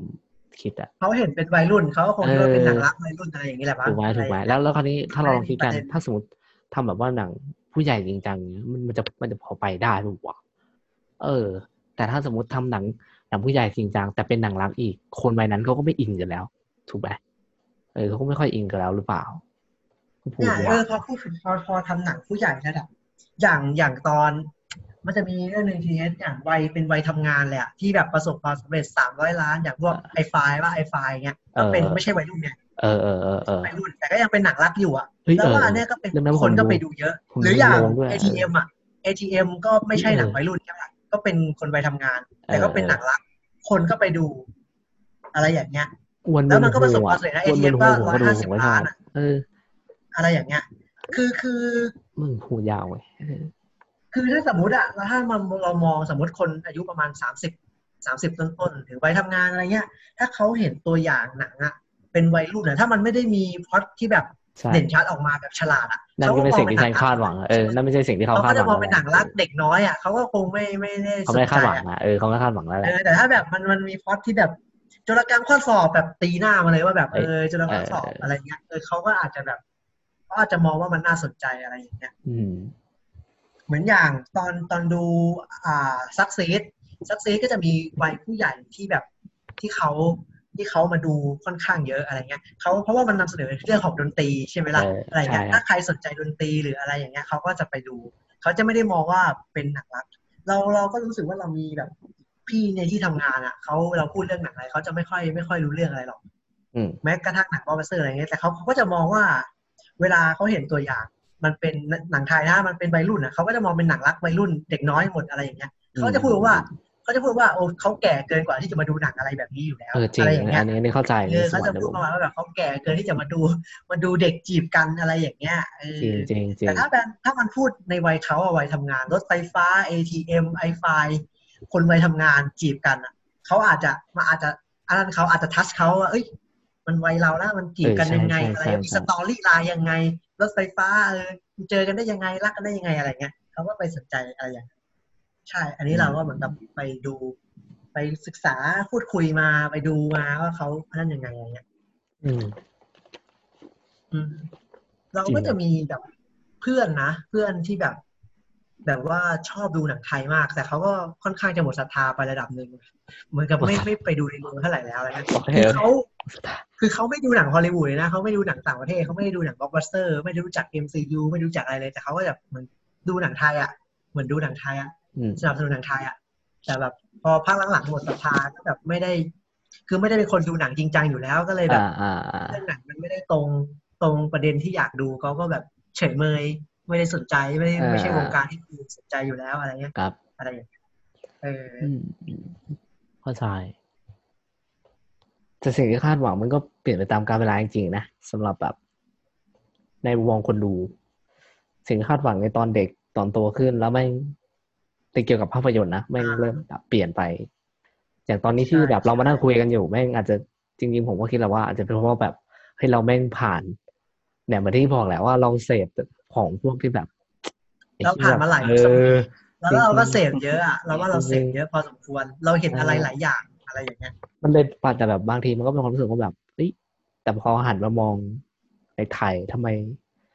ทำไมวะทำไม อะเออมันมีแต่คำถามเลยว่าทำไมทำไมไงว่าแบบเราอยากเห็นอะไรเคยเจอคนเบื้องหลังอะคนระดับใหญ่โตแหละ เป็นคนในวงการอ่านี่แหละเข้าเขาใจเหมือนเขาให้สัมภาษณ์สื่อหนึ่งเขาพูดประมาณว่า อุตสาหกรรมเหรอ เขาบอกเขาพูดประมาณว่าในวงการหนังไทยอะเข้าใจครับพูดอย่าให้เรียกว่าอุตสาหกรรมเลย มันเล็ก มันเล็กกว่านั้นมาก มันยังไม่ใช่อุตสาหกรรมด้วยซ้ำเข้าใจเอเข้าใจอเขาพูดอย่างเงี้ย ถ้าพูดถึงเออเรื่องพวกนี้ก็คือนั่นแหละ เราเข้าใจว่ามันติดแต่ตรงนี้ไม่ต้องไปเทียบกับเกาหลีอะไรเลย อะไรอย่างเงี้ย มัน มันไม่ต้อง ไม่ต้องเบอร์นั้นเลยอะไรอย่างเงี้ย เออ เข้าใจตรงเนี้ยอย่างเงี้ยมันเออ เรา เราจะมองว่า มันมีค่ายผูกขาดไหมแล้วค่ายอื่นไม่ได้รับการยอมรับว่าคนไม่เสพไหม อันเนี้ย มันก็พูดยากเนาะมันเพราะว่าอืมเราเราว่าไม่นะเราเรามองว่าไม่ คือถ้าถ้าพูดถึงค่ายหนังเราว่าไม่ แต่ถ้าลงหนังเราไม่รู้ เราไม่แน่อืมใช่ใช่เราเราก็จะพูดว่าค่ายหนังนะที่จริงที่จริงอย่าง transformation ตอนเนี้ยก็กำลังมา แล้วเรารู้สึกว่า transformation ก็ก็พยายามหลากหลายด้วย transformation พยายามหลากหลายด้วย ถึงแม้จะมีประสบความสำเร็จมีขาดทุนมีอะไรเงี้ยเฮ้ยเราก็อ่าอ่าเราก็มองว่าเขาทำช่องที่หลากหลายแล้วเราเราพยายามสนับสนุนค่ายนี้นะ เรารู้สึกว่าเขากล้าหาญ เดี๋ยวเรานะเราใช้อคำอฟว่ากล้าหาญล่าสุดมันชื่อเรื่องอะไรนะ ที่เราเคยคุยกันว่าแบบที่เขาไม่ได้ฉายเพราะว่าเกิดเหตุการณ์การยิง ชื่อเรื่องอะไรวะจำได้ไอ้ปะนะเกิดเหตุการณ์เลยนะ ที่เกิดเหตุการณ์การยิง ที่เขาแบบว่าโดดแบบว่าไม่อยากฉายเพราะว่ามันแบบมันไม่ดีอะแบบอ๋ออ๋อไอ้หนังที่หนังที่พี่เขาเขาเล่นเป็น thriller ชื่ออะไรวะเออแม่งทิลเลอร์อันเนี้ยแม่งไอ้ที่หนัเองอนอกหนังหรือหนังหนังไทยเทรลเลอร์หนังไทยหนังไทยหไม่นังไทย หนังไทยหนังไทยที่มันหนังไทยอารมณ์คล้ายๆคล้ายๆเป็นหนังสามเตี้ยคล้ายๆแท็กซี่ไดเวอร์เออเออของเออของ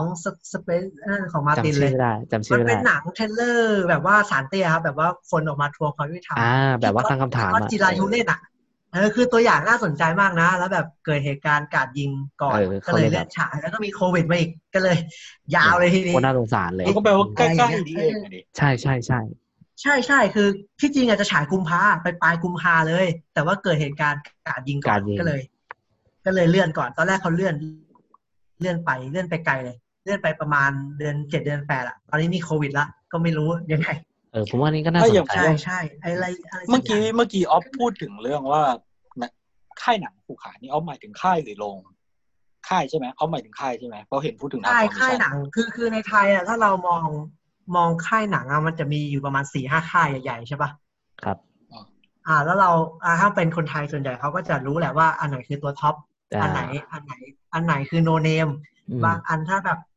คือมันมีคนประเภทนี้จริงๆแล้วเราเจอกับตัวเรามองว่าแบบมันเป็นเรื่อง branding หรือเปล่าถ้าถ้าใช่ใช่เป็นเรื่องของเออแบรนด์ branding เออเป็นเรื่องของการแบรนด์ branding กสร้ดาราแต่ถ้าเรื่องของ branding การผูกขาดเราต้องไปมองว่าเอ้ย การที่เขามีเงื่อนไขในการจะเอาหนังไปฉาย แล้วกีดกันหนังจากที่อื่นอันนั้นเราถึงจะมองว่าเป็นการผูกขาดอ๋อเป็นใช่ไหมโรงใช่ไหมเป็นเครือข่ายของโรง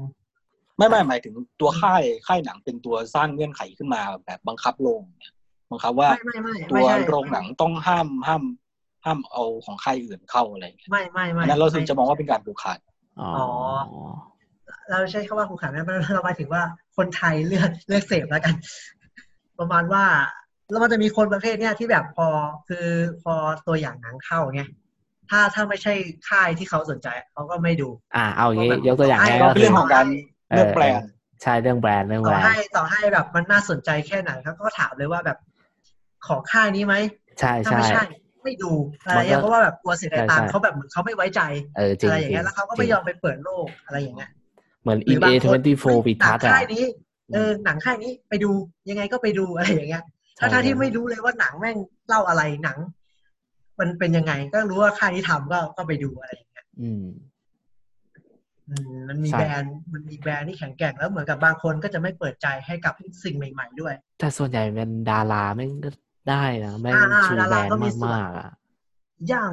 อย่างที่เราพูดเมื่อกี้ transformation เรารู้สึกว่าเขาพยายามหลากหลาย อย่างพวกแสงกระสือ หรือโปรเม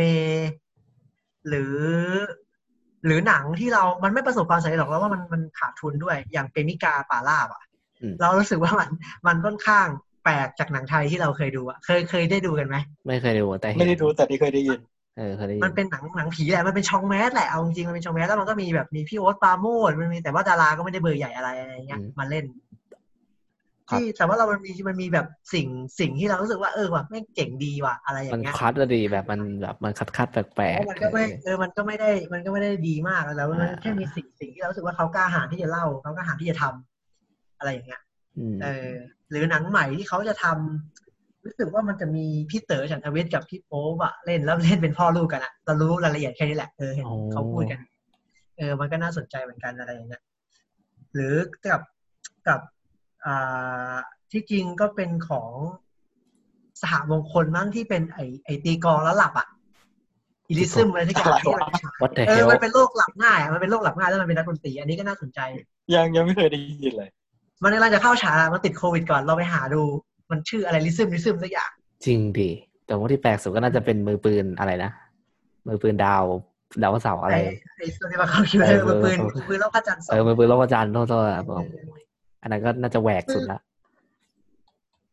แต่ว่าแหวกไหมอันนั้นพี่ต้อมทำใช่ปะเออต้องไม่รู้ว่ะทำไม่รู้ใช่ไหมไม่รู้ไม่รู้ใช่ที่เขามีดราม่าเรื่องการเมืองมีบงมีแบนกันอยู่อ่าอ่าแต่ว่ามันก็ไม่ประสบความสำเร็จนะมันแล้วมันก็แบบเหมือนนักด้านวิจารณ์ก็ก็ไม่ดีด้วยใช่อย่างไม่นี้ดีเราก็ไม่ได้ดูนะ เราก็ไม่ได้ดูนะ เราก็รู้สึกรู้สึกว่าเราเห็นตัวอย่างก็ไม่ได้มีสิ่งที่เราต้องการเท่าไหร่ อืมแล้วเรายังไม่ได้ดูตัวอย่างด้วยซ้ำนะ คือ ก็เห็นว่ามันคล้ายๆ กับว่ามันเป็นแฟรนไชายจากทางมามาก่อนใช่ไหมใช่ใช่มันมีภาคแรกมาก่อนภาคแรกประสบความสำเร็จนะแล้วเราว่าภาคแรกดีด้วยอืมคือเราเราก็รู้สึกว่าไม่ไม่ใช่แนวเรา แล้วก็ก็เลยไม่ไม่ไม่ได้คิดไปดูตัวอย่างด้วยซ้คือมันเข้าใจ มันที่จริงอะ เรารู้สึกว่าถ้ามันเป็นหนังปอนเล็กอะมันอาจจะพยายามแหวกแหวกๆแปลกๆแหละแต่มันไม่ประสบความสำเร็จเท่าที่ควร แต่เราก็ยังไม่พูดถึงประเด็นเปลี่ยนชื่อนะ ถ้าแบบตอนแรกเพราะเราเคยคุยกันอยู่ว่าแบบ มันชื่อเอสอวเออสเดมาคอมคิลเลอร์เรื่องเว้ยอาจารย์สองอะเออตอนนั้นเอมันอชื่อใช้ชื่อว่า Cinema สเตมาคอมคิลเลอร์ในการเออโปรโมทตอนแรกเลยอะใช่ำอ๋อเออแล้วเหมือนกับว่ากระแสมันไม่มา เหมือนฮาร์ลีควินน่ะเออกระแสกระแสมันไม่ได้อะคนคนมันไม่แบบคนมันไม่ทัชอะคนมันไม่เก็ตอะไรโซเดมาคอมคิลเลอร์คนคนเขาไม่รู้ก็เลยแบบเปลี่ยนมาเป็น มือปืนโลกพระจันทร์สองเพราะว่ามือปืนโลกพระจันทร์หนึ่งมันประสบความสำเร็จไงเขาก็เหมือนกับเอาชื่อ เอาชื่อเรื่องเงี้ยมาขายต่อได้อะไรเงี้ย แล้วมันก็มีคนไปดูเพราะว่าเปลี่ยนเป็นมือปืนโลกพระจันทร์จริงๆนะมันก็มีคนไปดู แล้วก็คนก็ผิดหวังว่าแบบเออภาคแรกทำมาดีทำไมภาคสองทำอย่างนี้อะไรอย่างเงี้ยเราก็จะเห็นตามโซเชียลเต็มเลย ครับเออมันก็จะมีเรื่องแบบเนี้ยอืมที่จริงเราจะมองไปถึงเรื่องการ PR การโปรโมทไหมว่าแบบหนังไทย โปรโมทไม่ได้ไม่ได้ดีเท่าไหร่ เพราะว่าโปรโมทสู้กับกระแสของฝั่งบล็อกบัสเตอร์ไม่ได้อะไรอย่างเงี้ย ผมเป็นกระแสว่าไม่ได้ ผมว่ายุคเนี้ยมันง่ายกว่าเมื่อก่อนว่ะ เพราะไม่มีโซเชียลเนี่ยแหละใช่มันมีโซเชียลมันต้องมีอืมแรงกระเพื่อมที่จริงแล้วอะถ้าจะพูดถึงการโปรโมทถ้าแบบมีแรงกระเพื่อมอะเราก็เราจะมองไปเห็นพี่พจน์นะ เรารู้สึกว่าพี่พจน์ทำอะไรก็จะมีกระแสมีแรงกระเพื่อมคน ให้นั้พูดนถึงตเอลอดเวอลาเข้าใจอะเราไม่รู้หรอกว่าไอ้คนพวกนั้นน่ะมันไปดูหนังพี่เขาหรือเปล่า แต่ว่ามันก็เราก็จะมีชื่อหนังพี่เขาอะอยู่ในกระแสตอนที่หนังฉายตลอดเวลาอืมเรายกตัวอย่างง่าย ๆ ก็ได้ว่าแบบ ว่าแบบตอนทำ 5G ป่ะที่แบบไอ้เรื่องด่าตำรวจอะไอ้ไอ้อ่าปืนอะไรอะปืนมาปวดอ่าบ้าอะไรอย่างเงี้ยใช่ใช่ใช่อ่า มันก็เหมือนกับแค่แค่ปล่อยแค่เพลงอะปล่อยแค่เพลงประกอบอะก็เป็นกระแสให้พูดถึงจริงให้จริงพูดถึงเรื่อยๆเรื่อยๆอะไรอย่างเงี้ย ครับใช่เออหรืออย่างไอ้ล่าสุดพจมานอะไรอะถ้าไม่ถ้าไม่ติดโควิดนี่กระแสก็ยังยังพุ่งอยู่นะ อะไรอย่างเงี้ย เหมือนกับพี่เขาก็คิดเร็วทำเร็วแล้วตอนนั้นแบบ พี่เขาเป็นเป็นแล้วว่าหนังพี่แกอะเหมือนเป็นบทหมายของของประวัติศาสตร์ไทยเลยนะสำหรับเราอะคือคือมันไม่ได้ยิ่งใหญ่เบอร์นั้นหรอกแต่เรารู้สึกว่าอย่างอย่างแปดเป็นแปดอะมันเป็นหนังปี2016ใช่ปะอืมถ้าเรา เราจำเหตุการณ์ปี 2016 ไม่ได้อะเราหยิบแปดเป็นแปดมาดูเรื่องเดียว เราจำได้เลยว่า 2016อะมันมีเหตุการณ์อะไรบ้าง อ่า เข้าใจ เข้าใจ มันเราจะรู้สึกว่ามัน มัน มันเป็นอย่างนี้ แล้วหนัง หนังยุคใหม่ ๆ ของเขาก็จะเป็นทรงเนี้ย บ่อย ๆ ว่าเขาว่าเขาจะหยิบเหตุการณ์มันเล่าในหนังของเขา อะไรอย่างเงี้ยเราจรู้สึริกงว่าๆมันอะไรเขาแปลกๆนะแบบว่าหมายถึงว่าฮอลลีวูดผมยังไม่เคยเห็นเขาทำแบบนี้เลยฮอลลีวูดอะไรหนังใช่มันมันเป็นสไตล์แล้วไงเรารู้สึกว่ามันเป็นสไตล์ที่แบบเด่นชัด อย่างอย่างพจมานเนี่ยเราเราชัดเจนเลยว่าตอนนั้นแน็กชาลีกำลังอยู่ในกระแสที่แรงมากๆเขาก็จับมาเล่นก็จบเลยก็เป็นกระแส หรือแม้เพลงประกอบละครอะเพลงไม่ใช่ละครดิขอโทษครับ เพลงประกอบภาพยนตร์ของเขาอะที่มันตอนที่แน็กชาลีมันทำคลิปที่มันร้องเพลงแบบสกูปี้ดูอะ ไอที่มันร้องไม่เป็นภาษาเคยเห็นไหมที่แบบแชเคยร์เคยเคยเคยเยเคอะยมากเออที่แบบ ที่มาที่แน็กมันออกมาบ่นว่าตอนมันทำเพลงดีๆอะยอดยอดวิวแม่งไม่ถึงล้านเลยพอมาทำอันเนี้ยคนแชร์คนดูหลายล้านเลยอะไรอย่างเอเงี้ยอเออเออเพลงประกอบของพี่พศก็เอาอย่างนั้นเอามาทำอะครับ ไอไอไอร้องไม่เป็นภาษาอ๋อเรารู้สึกว่าเขาหยิบจับกระแสมาทำตลอด แล้วมันจะมีเรื่องให้พูดตลอด เรารู้สึกว่ามันเป็นการ PR ที่ฉลาดของเขาอืมระดับหนึ่งเลย อะไรอย่างเงี้ยเข้าใจอะ เรามองว่า PR ไม่ ถ้าเฉพาะในตลาดไทยนะ ว่าหนังไทยสู้กับหนังนอก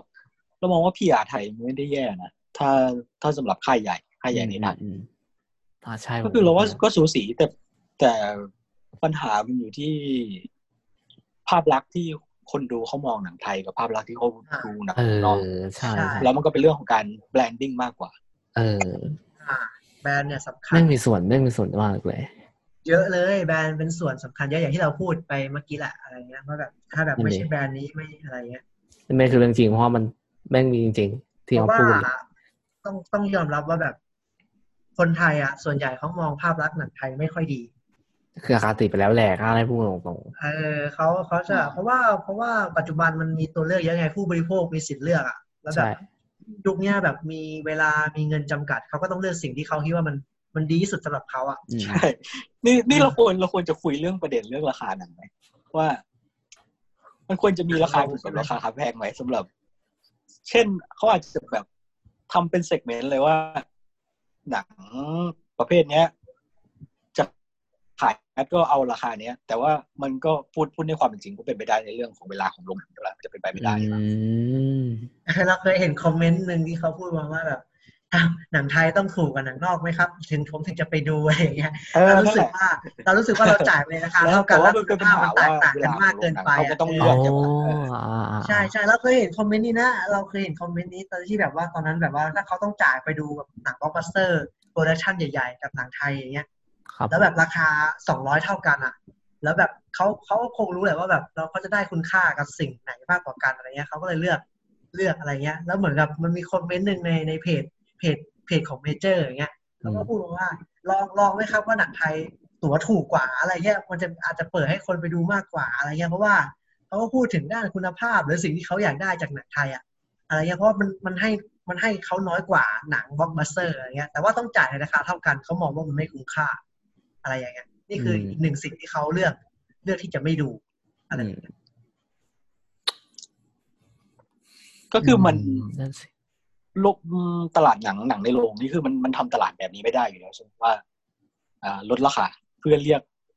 เรียกจำนวนคนดู ผมว่าไม่น่าได้ลดราคาแบบเพราะว่ามันทำไม่ได้อยู่เฉแล้วพาะเป็นช่องหนังไทยอะไรเงี้ยมันมัขึ้นนอเฉยู่พาะกับโปรโมชั่นนะมันมาเฉพาะโปรโมชั่นของแต่ละเรื่องแต่ละค่าย มันมีนะมันมีแบบว่า ดูหนังเรื่องนี้ช่วงนี้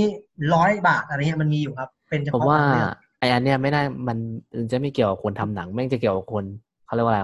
โรงหนังคนแจกจ่ายใช่ใช่ใช่มันเป็นเออธุรกิจใช่เออก็คือมันธุรกิมัจนอีกมีข้อจำกัดอยู่ที่โรงหนังว่าอ่าต่อให้คุณลดราคาใช่ป่ะเออฉันก็ได้น้อยไปแล้วเออแล้วทำไมฉันต้องถ่ายหนังคุณอยู่ใช่ใช่ป่ะใช่ใช่แล้วเออแล้วก็มีแค่สองเจ้าใหญ่ด้วย มีแค่สองเจ้าเท่าใช่นั้นที่คุ้มเออค่าใช่มันก็จะเป็นประเด็นที่เราเคยพูดว่าหนัง art house จะไม่ได้จะไม่ได้เฉิดฉาย เพราะว่าสองเจ้าใหญ่ไม่ให้พื้นที่ให้เอ้ยแต่ว่าหนังเขฉยให้เขเฉิดฉยแต่ว่าหนัง art house นี่ตั๋วราคาเท่าไหร่อะ ถูกกว่า ถ้าถูถ้ากกว่าเขาถูกกว่าถ้าสามย่านถ้าเป็นสมาชิกก็ร้อยสี่สิบครับโอ้ร้อยหกสิบร้อยสี่สิบอ่าที่นั่งทุกที่นั่งราคาเท่ากันหมดจะเรียกว่าถูกกว่าหรือเปล่าไม่แล้วรู้ตอนนี้สิ SF Major เขาเขาเท่าไหร่กันแล้วสองร้อยครับ ถ้าผมดูสองร้อยถ้าไม่มีพวกลดราคาโปรโมชั่นต่างๆ ไม่มี M Gen ไม่มีอะไรเฮ้ยแต่ก็มันจะตกที่สองร้อยี่สิบก็มีเออแต่ว่ามันก็จะเป็นแบบว่ามันก็มีแต่ละไม่เราก็เรื่ต้องไปเทียบปะราคาราคาไม่สมาชิกของของ art house ด้วยว่าเออ ไม่สมาชิกอาร์ฮาก็ร้อยหกสิบเองอืมอ๋อก็แปลว่าเออก็สรุปได้ว่ายังถูกกว่าเอ้ยแต่ว่าหนังถูกกว่าบางเรื่องก็จะร้อยแปดสิบใช่ใช่ผมจำได้ แต่ว่าคือแต่บางเรื่องมันก็ถูกก็มีนะสำหรับโรงหนัไม่งมันมันแล้วแต่โปรโมชั่นของเรื่องเรื่องนั้นไงอืมอะไรอย่างเงี้ย มันจะมีมันจะมีแบบตอนนั้นเราไปดู เราไปดูเรื่องหนึ่งแล้วมันจะมีโปรโมชั่นแบบดูปกติ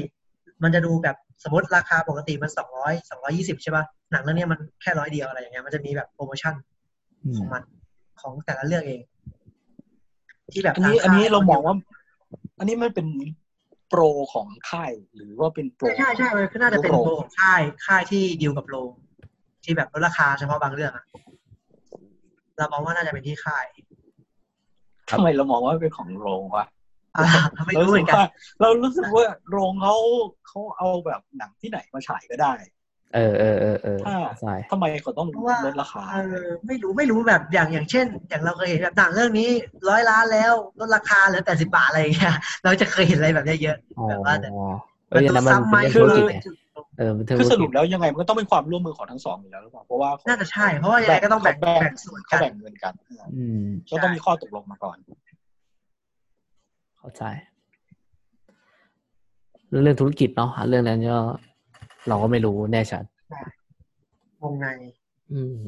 คุยกัน แต่ถ้าพูดถึงคือเราอ่ความคาดหวังจริง ๆ อะ จริง ๆ แล้วมันแม่งมันหลายส่วนเลยนะ นี่ผมยังไม่พูดถึงประเด็นเรื่องแผ่นด้วย แบบ แต่ว่าผมผมอยากเอาประเด็นเนี้ยไปคุยเทปอื่น เรื่อง อ่าลิขสิทธิ์อะไรพวกเนี้ยนึกออกปะพวกแผ่นหนัง เรื่อง house entertainment อย่างเงี้ยเหรออ่า home ไม่ entertainment พวกเนี้ยอ่า เรื่องไม่ไม่ดิเรื่องแบบ เรื่องแผ่นหนังว่าทำไม แผ่นหนังอะ มันจะตายหรือเปล่าอะไรอย่างเงี้ยนึกออกปะกับเรื่องเว็บ home entertainment แหละเออเว็บสตรีมมิ่งอะไรพวกนี้ไอ้ยแต่อันนี้ไว้ไว้ไว้เทปอื่นว่ากัน แต่จริงๆส่วนเนี้ยผมรู้สึกว่ามันก็มีส่วน อยู่บ้างเกี่ยวโยงอยู่บ้างอยู่ดี เพราะว่าผมไม่รู้นี่ว่าอย่างเช่น ถ้าสมมติหนังไทยเรื่องหนึ่งที่เขาบอกว่าดี มันหมดไปแล้วแบบมันออกลงไปแล้วอะแล้วเราจะไปหาดูที่ไหน เพราะว่าคนส่วนใหญ่ก็ ไม่น่าจะแผ่นก็น่าจะไม่ค่อยจะซื้อกันแล้วอะส่วนส่วนใหญ่นะถ้าให้พูดกันตรงๆ ผมไม่รู้ว่าเดี๋ยแบบวนี้ยุคนี้มันมันไม่เหมือนยุคก่อนที่มันมีคมันนสะสมแล้วอะใช่มันมันไม่ค่อยเหมือนละพวกพวกแบบพวกเครือที่ทำผลิตแผ่นพวกบูมแมลงพวกอะไรเงี้ยอืมก็แบบเหมือนจะแบบก็เลเรายก็เห็นได้ง่ายๆที่พวกเออร้านเช่าซีดีดีวีดีพังกันไปหลายร้านอืมเกือบหมดแล้วแหละ อะไรอย่างเงี้ย อันนั้นอันนั้นเอาไว้คุยกันแล้วกันประเด็นอันเนี้ยมเรามาพูดถึง หนังไทยอย่างเงี้ย เนี่ยมาเราก็ผมพูดว่าครับพูดกันมาตั้งมากมายอะเหมือนกับเหมือนกับไม่รู้ว่าผมอาจจะลืมไปเหมือนกับว่าผมยังไม่ได้ยินจากทุกแต่ละคนเลยว่าแบบ แต่ละคนอยากได้อะไรจากวงเนี่ยการก็อยากภาพอยานกตร์ไทยอยากถามเหมือนกันอยากถามเหมือนกันว่าอ่าเออถ้าเป็นเราเราส่วนพูดกันมามากมายเหมือนกับจะแต่ละคนเรายังเรายังคุมเครือว่าแต่ละคนอยากได้อะไรผมเอออยากได้เมื่อหนังกี้แบบเราไหนแค่พูดแค่ภาพรวมๆใช่ไหมว่าแบบจริมันงเอออะไรอย่างเงี้ยอะอะเริ่มจากใครก่อน คือผมใครผมอยากกำลังจะมาสรุปแบบว่าทิ้งทวนสุดท้ายอยู่เนี่ยว่า หัวข้อคาดหวังงั้นเนี่เป็ยนครับเออหัวข้อสรุปเลย ใช่ว่าแบบคาดหวังเนี่ย จริงๆแล้วพวกเราเอ็มอะคาดอาหวังร์อะไรกันเอาไปเอ็มอยากได้อะไรจากวงการภาพยนตร์ไทยครับสำหรับผมแล้วผมสิ่งที่คาดหวัง ผมตัดเรื่องทุกอย่างออกไปที่เรื่องที่เราพูดตอนแรกออกไป เรื่องที่มันเป็นปัญหาออกไปเลยอ่าส่วนตัวผมรสนิยมผมตัวผม อะผมผมจะไม่มองเผื่อวงกว้างเท่าไหร่นะในบางครั้ง โอเค สำหรับผมผมคิดว่าสิ่งที่อยากต้องการก็คือเหมือนที่บอกเลย ผมอยากได้อะไรที่มันเป็นผู้ใหญ่ที่มันแลจริงจัง จริงจังเลยนะแบบจริงจังเลยครับผม ผมไม่ได้ต้องการอะไรที่มันล้ำเวอร์วังมากมายเหมือนที่พูดไป ผมอยากให้ยกตัวอย่างง่าย ๆ เหมือนเช่น แค่ดราม่าแบบดราม่าชีวิตอะไรก็ได้ แต่แค่อยากให้มันจริงจังและไม่ใช่แค่เรื่องวัยรุ่นไม่ใช่เรื่องความรัก ผมรู้สึกว่าชีวิตเราได้คือส่วนประกอบของการเล่าเรื่อง มันมันมันมีมากมายกว่า แค่เรื่องความรัก นั่นคือหนึ่งสิ่งที่อยากเห็น แล้วก็ส่วนอ่าหนังแอคชั่นผมคิดว่าหนังแอคชั่นเนี่ยอยากเห็น ผมพูดตรงเลยว่าอยากอยากเห็นมากเพราะผมรู้สึกว่าเมื่อก่อนหนังแอคชั่นแม่งดีมาก ผมที่คุณน้องพูดถึงองค์บากทำให้ผมนึกถึงต้มยำกุ้ง และ long take ที่ขึ้นไปชั้นบนนี่เป็นอะไรที่สุดตีนมาก long take ของฉากอาเซียปิงแก้วเออไม่เป็นไรที่สุดเท่มาหักกกระดูกเหรอเออสุดสุดตีนมาก แล้วผมรู้สึกว่าแบบเฮ้ยผมไม่ได้อยากจะเปรียบมันเทีก็ยบไม่ได้แพ้นะ ถ้าเราเออมองให้ว่าแล้วก็ไม่ได้แพ้นะ ใช่ แต่ว่า ทำไมวะถ้าเออมันมันไม่ค่อยจะมีแล้วอะไรเงี้ยแล้วผมรู้สึก อันนี้ส่วนตัวเลยที่คาดหวังที่สุด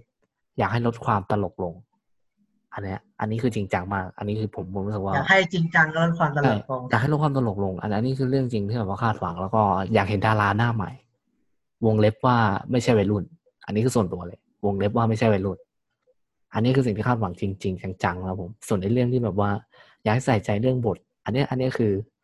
ใส่ใจเรื่องบทนี่แม่งสำคัญจริง ส่วนเรื่องงาน art production อะผมเชื่อว่าคนไทยแม่งเก่งเว้ยผมพูดตรงเขาเก่งจริง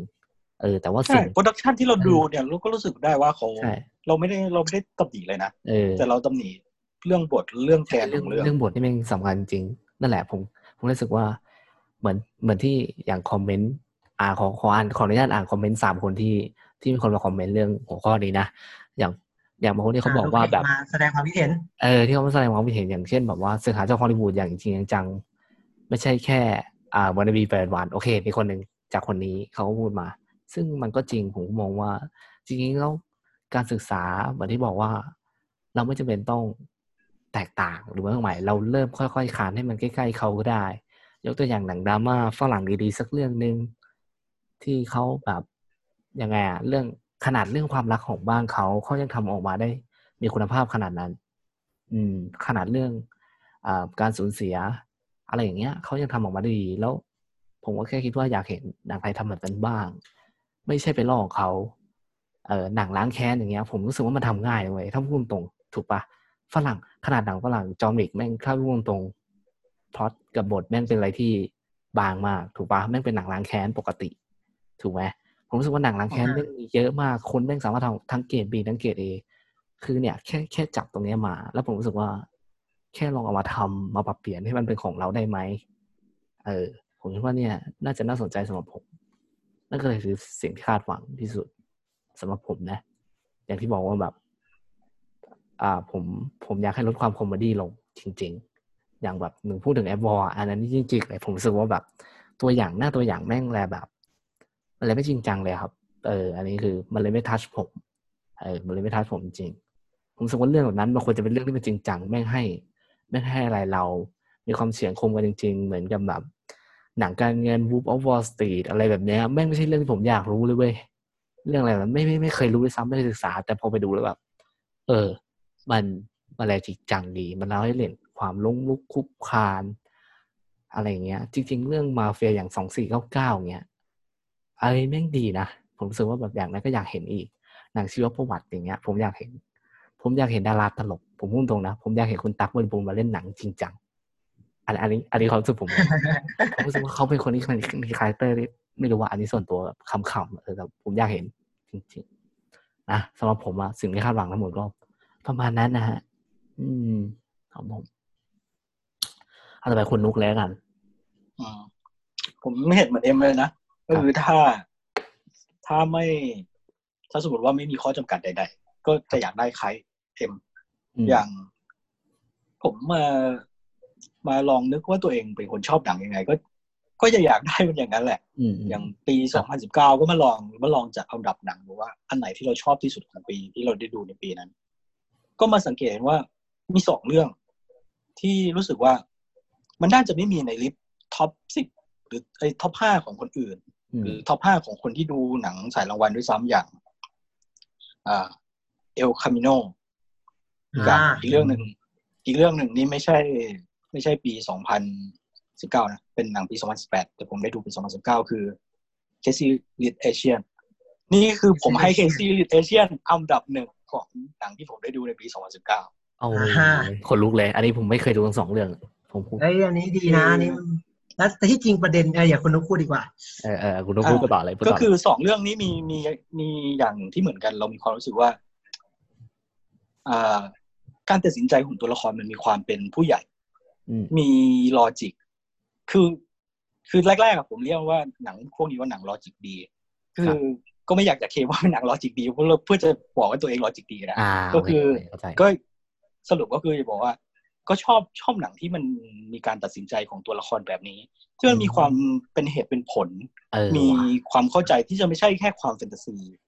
อย่าง El Camino นี่ทุนสร้างต่ำมากเลยนะครับ แล้ว Crazy Rich Asians นี่ก็ดูพล็อตธรรมดามากเลยนะแม่ยายลูกแม่ยายกับลูกสะใภ้เนี่ย คือเฉยๆคือมากเอเชียเนี่ยเหมือนกับเหมือนกับละครไทยด้วยนะแบบใช่เหมืถ้าอนละมคองรแบไทบยด้วยแต่ว่าสิ่งที่เขาหยิบประเด็นมามาทำแล้วน่าสนใจก็คืออย่าง เอาความเป็นคนอเมริกา มีอเมริกันดีมคนที่ก้าวข้ามความลำบากเป็นอิมิเกรนต์แล้วเอ่อไปเป็นได้ถึงระดับอาจารย์มหาวิทยาลัย แต่มาเจอคนรวยเอเชียยังไม่ได้รับการยอมรับ ยังรู้สึกว่าความเป็นทีดิชันของเอเชีย เนี่ย กีดกันคนประเภทนี้ด้วยซ้ำไปอะไรอย่างนี้มคือเราอย่างเราเติบโตมาเราอาจจะแบบมีความพัฒนา เรียกว่าอะไรอะอ่าก้าวข้ามก้าวข้ามเลื่อนเออเลื่อนระดับทางสังคม อย่างเหมือน American Dream อย่างเงี้ย แต่ว่าเรารู้สึกว่าเขามาทำให้มัน touch ได้ทั้งที่พล็อตมันธรรมดาพล็อตมันเป็นมีความเป็นละครไทยมากใช่ใช่เพราะมันดู mainstream เนาะมันเรื่องของความรักอืมเรื่องของแม่ยายแม่ผัวอะไรอย่างเงี้ยอืมๆที่ชอบมากๆของสองเรื่องนี้คือการตัดสินใจของตัวละครอืม ครับนั่นก็คือเอายกตัวอย่างไปเป็นรอบ case study El Camino มากเออ case study ให้ให้ฟังกันก็เข้าใจครับโอเคๆโอเค มีอะไรแบบอีกอีกไหมครับ ที่แบบว่าคาดหวังเออนุกมีอะไรอีกไหมก็ที่เหลือก็จะเหมือนเอ็มเลยว่าอ่าเราอยากเห็นอะไรใหม่ครับผๆมก็ก็ประมาณนี้แหละ ก็ภาพ พูดแบบไม่มีข้อจำกัดว่าเอ้ยถ้าอยากให้มีมาก็นี่แหละ ก็อยากได้สิ่งที่เราชอบนี่แหละ เออนะ เข้าใจครับผมโอเคโอเคไปคุณออฟยังไงดี ถ้าผมอยากเห็นอะไรของผมจะง่าย ๆ ครับ อยากเห็นการสนับสนุนจากผู้คนครับ ผู้คนนี่ก็คือผู้ผลิตผู้บริโภคหรือการสนับสนุนจากภาครัฐอะไรอย่างเงี้ย ผมจะแบบ ผมจะคิดเห็นคล้ายๆกับ ลูกเพจของคุณแบบคุณกรพัฒน์มา มันมาเสนอความคิดเห็นนะว่าเขาอยากเห็นอะไรเขาจะอยากเห็นคล้ายๆผมว่าแบบอยากได้การเสนอผู้ผลิตก็คือตั้งใจผลิตผลงานออกมาครับผลิตออกมาให้มันมากกว่า ณ ปัจจุบันในตอนนี้ผมรู้สึกว่าหนังไทยอะหนังไทยที่ออกฉายในแต่ละปีอะน้อยปีเนี้ยมันน้อยในแต่ละปีน้อยในช่วงหลังๆมันน้อย แล้วก็ผู้บริโภคครับให้ผู้บริโภคให้รับแบบ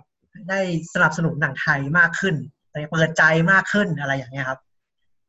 ผู้ผลิตก็แบบเหมือนต้องตั้งใจเหมือนต้องจริงจังมากขึ้นผมอยากได้ความจริงจังมากขึ้น ไม่ใช่แบบทำเพื่ออยากได้รายได้ไปแค่นั้นอะไรเงี้ยเหมือนกับทำแล้วก็จบไปอะไรอย่างเงี้ยครับผมอยากให้มันก็คล้ายๆกันที่แบบว่าลดความตลกลงและจริงจังมากขึ้น ส่งส่งสารออกไปให้มันถึงถึงจิตใจของคนดูมากขึ้นอะ ให้ไปทัชเขาให้ได้อืมให้เขาซื้อให้ได้อะไรอย่างเงี้ยอืมอืมแล้วก็คนดูก็ผู้บริโภคก็เหมือนกับ อยากเห็นผู้บริโภคสนับสนุนมันมากขึ้นอะไรอย่างเงี้ย สนับสนุนหนังไทยมากขึ้นครับ กับสิ่งที่เป็นอยู่อะไรอย่างเงี้ย อยากได้อยากได้บรรยากาศเดิมๆกลับคืนมาที่แบบมันหลากหลายมันหลากหลายแล้วมันก็พิเศษ มันมีอะไรที่มากกว่า รักตลกผีวัยรุ่นอะไรอย่างเงี้ย ครับ ใช่อยากได้อะไรอย่างนั้น ก็จะประมาณเนี้ยครับเข้าใจแล้วก็อยากให้ อยากให้ อยากให้โรงหนังฉายหนังที่มันหลากหลายมากขึ้นอืมอืมอืมอืมก็คืออยากได้แรงสนับสนุนแหละครับรวมๆก็คือ คือผมอยากจะให้ที่สำคัญเลยก็ที่จริงอยากให้คนดูเปิดใจมากขึ้นมากขึ้นเรื่อยครับๆลองลองดูอะลองเลือกดูสักเรื่องหนึ่งมันอาจจะเป็นรสชาติที่แปลกใหม่ที่คุณไม่เคยลอง แต่ว่าคุณอาจจะติดใจก็ได้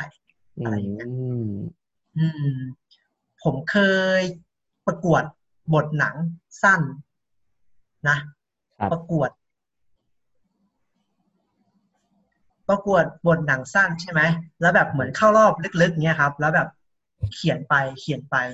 พี่เขาก็คอมเมนต์กลับมาว่า น้องแมสกว่านี้ได้ไหมน้องน้องแมสกว่านี้ได้ไหมอะไรอย่างเงี้ย ครับ แล้วผมรู้สึกว่าเออสิ่งที่ผมพูดไปอะ มันน่าจะทัดผู้คนหมู่มากนะ แต่ว่าแต่เขาแต่เขาทำไมมองว่าใช่สิ่งไหมเนี้ยอ่ามันเออ มันไม่แมสวะอะไรอย่างเงี้ย มันมันไม่ มันไม่สามารถไปสู่ ผู้คนได้อะไรอย่างเงี้ย ซึ่งผมก็เลยอยากจะให้แบบทั้งผู้ผลิตทั้งผู้บริโภคอะแบบลองเปิดใจลองลองดูเพราะว่าสิ่งที่เราเล่ามันก็แบบเหมือนกับ มันก็เหมือนกับเป็นภาษาสากลแล้วก็ แล้วก็มันน่าจะถึงทุกคนเพราะว่าหลาย ๆ คนเขาก็ดูหนังทรงเนี้ยจากฮอลลีวูดจากอะไรมาใช่ไหมแล้วพอมันมันมาอยู่ในรูปแบบของหนังไทยอะเราก็รู้สึกว่ามันน่าจะมันน่าจะถึงถึงใจเขาแหละมันน่าจะไป ถึงเขาได้อะไรอย่างเงี้ยอืมมันไม่จำเป็นต้อง มันไม่จำเป็นหรอกว่าหนังไทยจะต้องรักตลกผีวัยรุ่นอะ มันสามารถ สามารถทำได้ มันสามารถเล่าในสิ่งที่ฮอลลีวูดเล่าแล้วหนังไทยเล่าได้ เพราะว่าหนังไทยอะ คือมันเป็นภาษาไทยครับมันเป็นบริบทจากไทยอะมันต้องเล่ากับคนไทยอยู่แล้วแล้วมันมันสื่อถึงใจกับคนไทใช่ยมากกมันว่าควรจะชัดต่างเราประเทศที่สุดแล้วจะเอถามอเออมันชัด มันต้องชัดได้มากกว่าแล้ว มันเล่าจากบริบทเรามันน่าจะสภาวะมันเล่าจาก สิ่งที่เราเป็นกับสิ่งที่เราเติบโตมาอะไรอย่างเงี้ยครับ ใช่คือผมก็อยากจะได้รับแรงสนับสนุนตรงเนี้ยอะไรอย่างเงี้ยทั้งผู้ผลิตทั้งผู้บริโภคอะไรอย่างเงี้ยครับ ก็จะประมาณนี้อืมอะซึ่งเราก็ยังความหวังตั้งตารออยู่เสมอ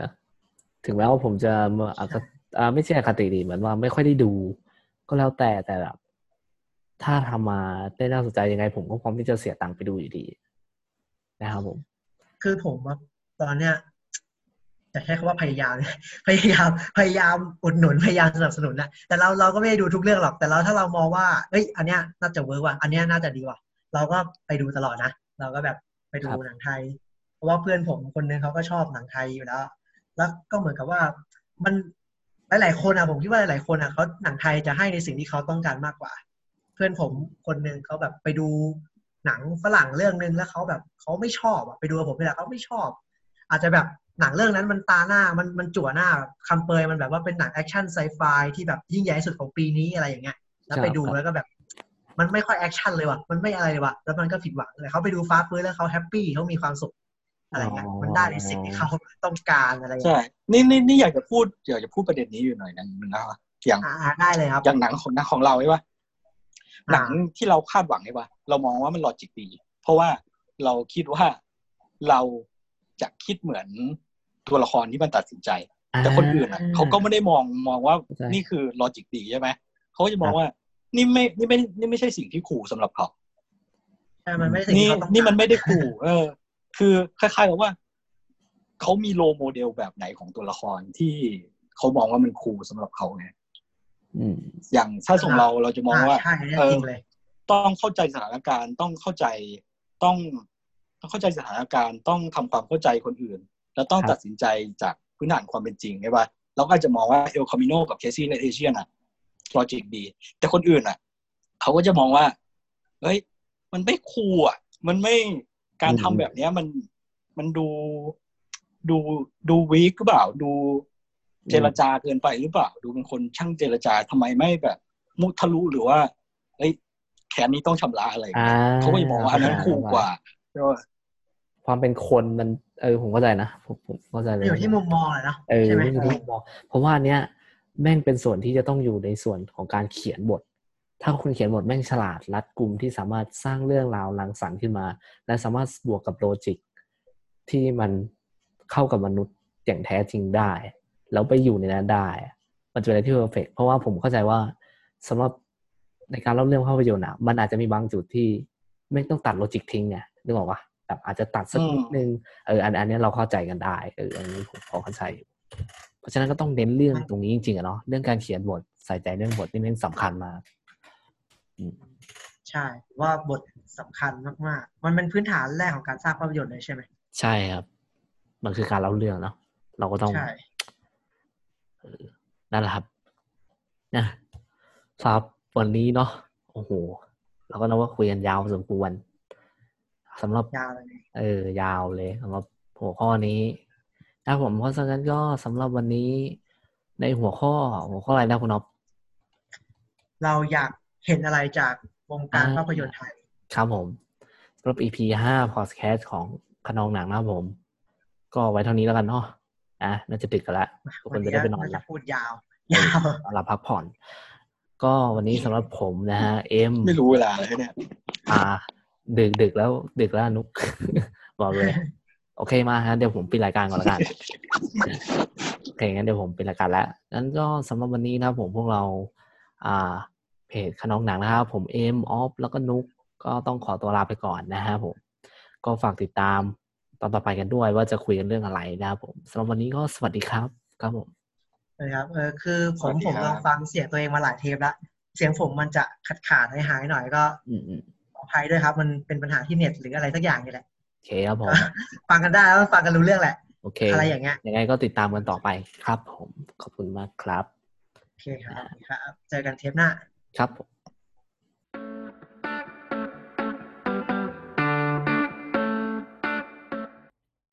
รดติดตามเด็กขนองหนักได้ต่อเร็วๆนี้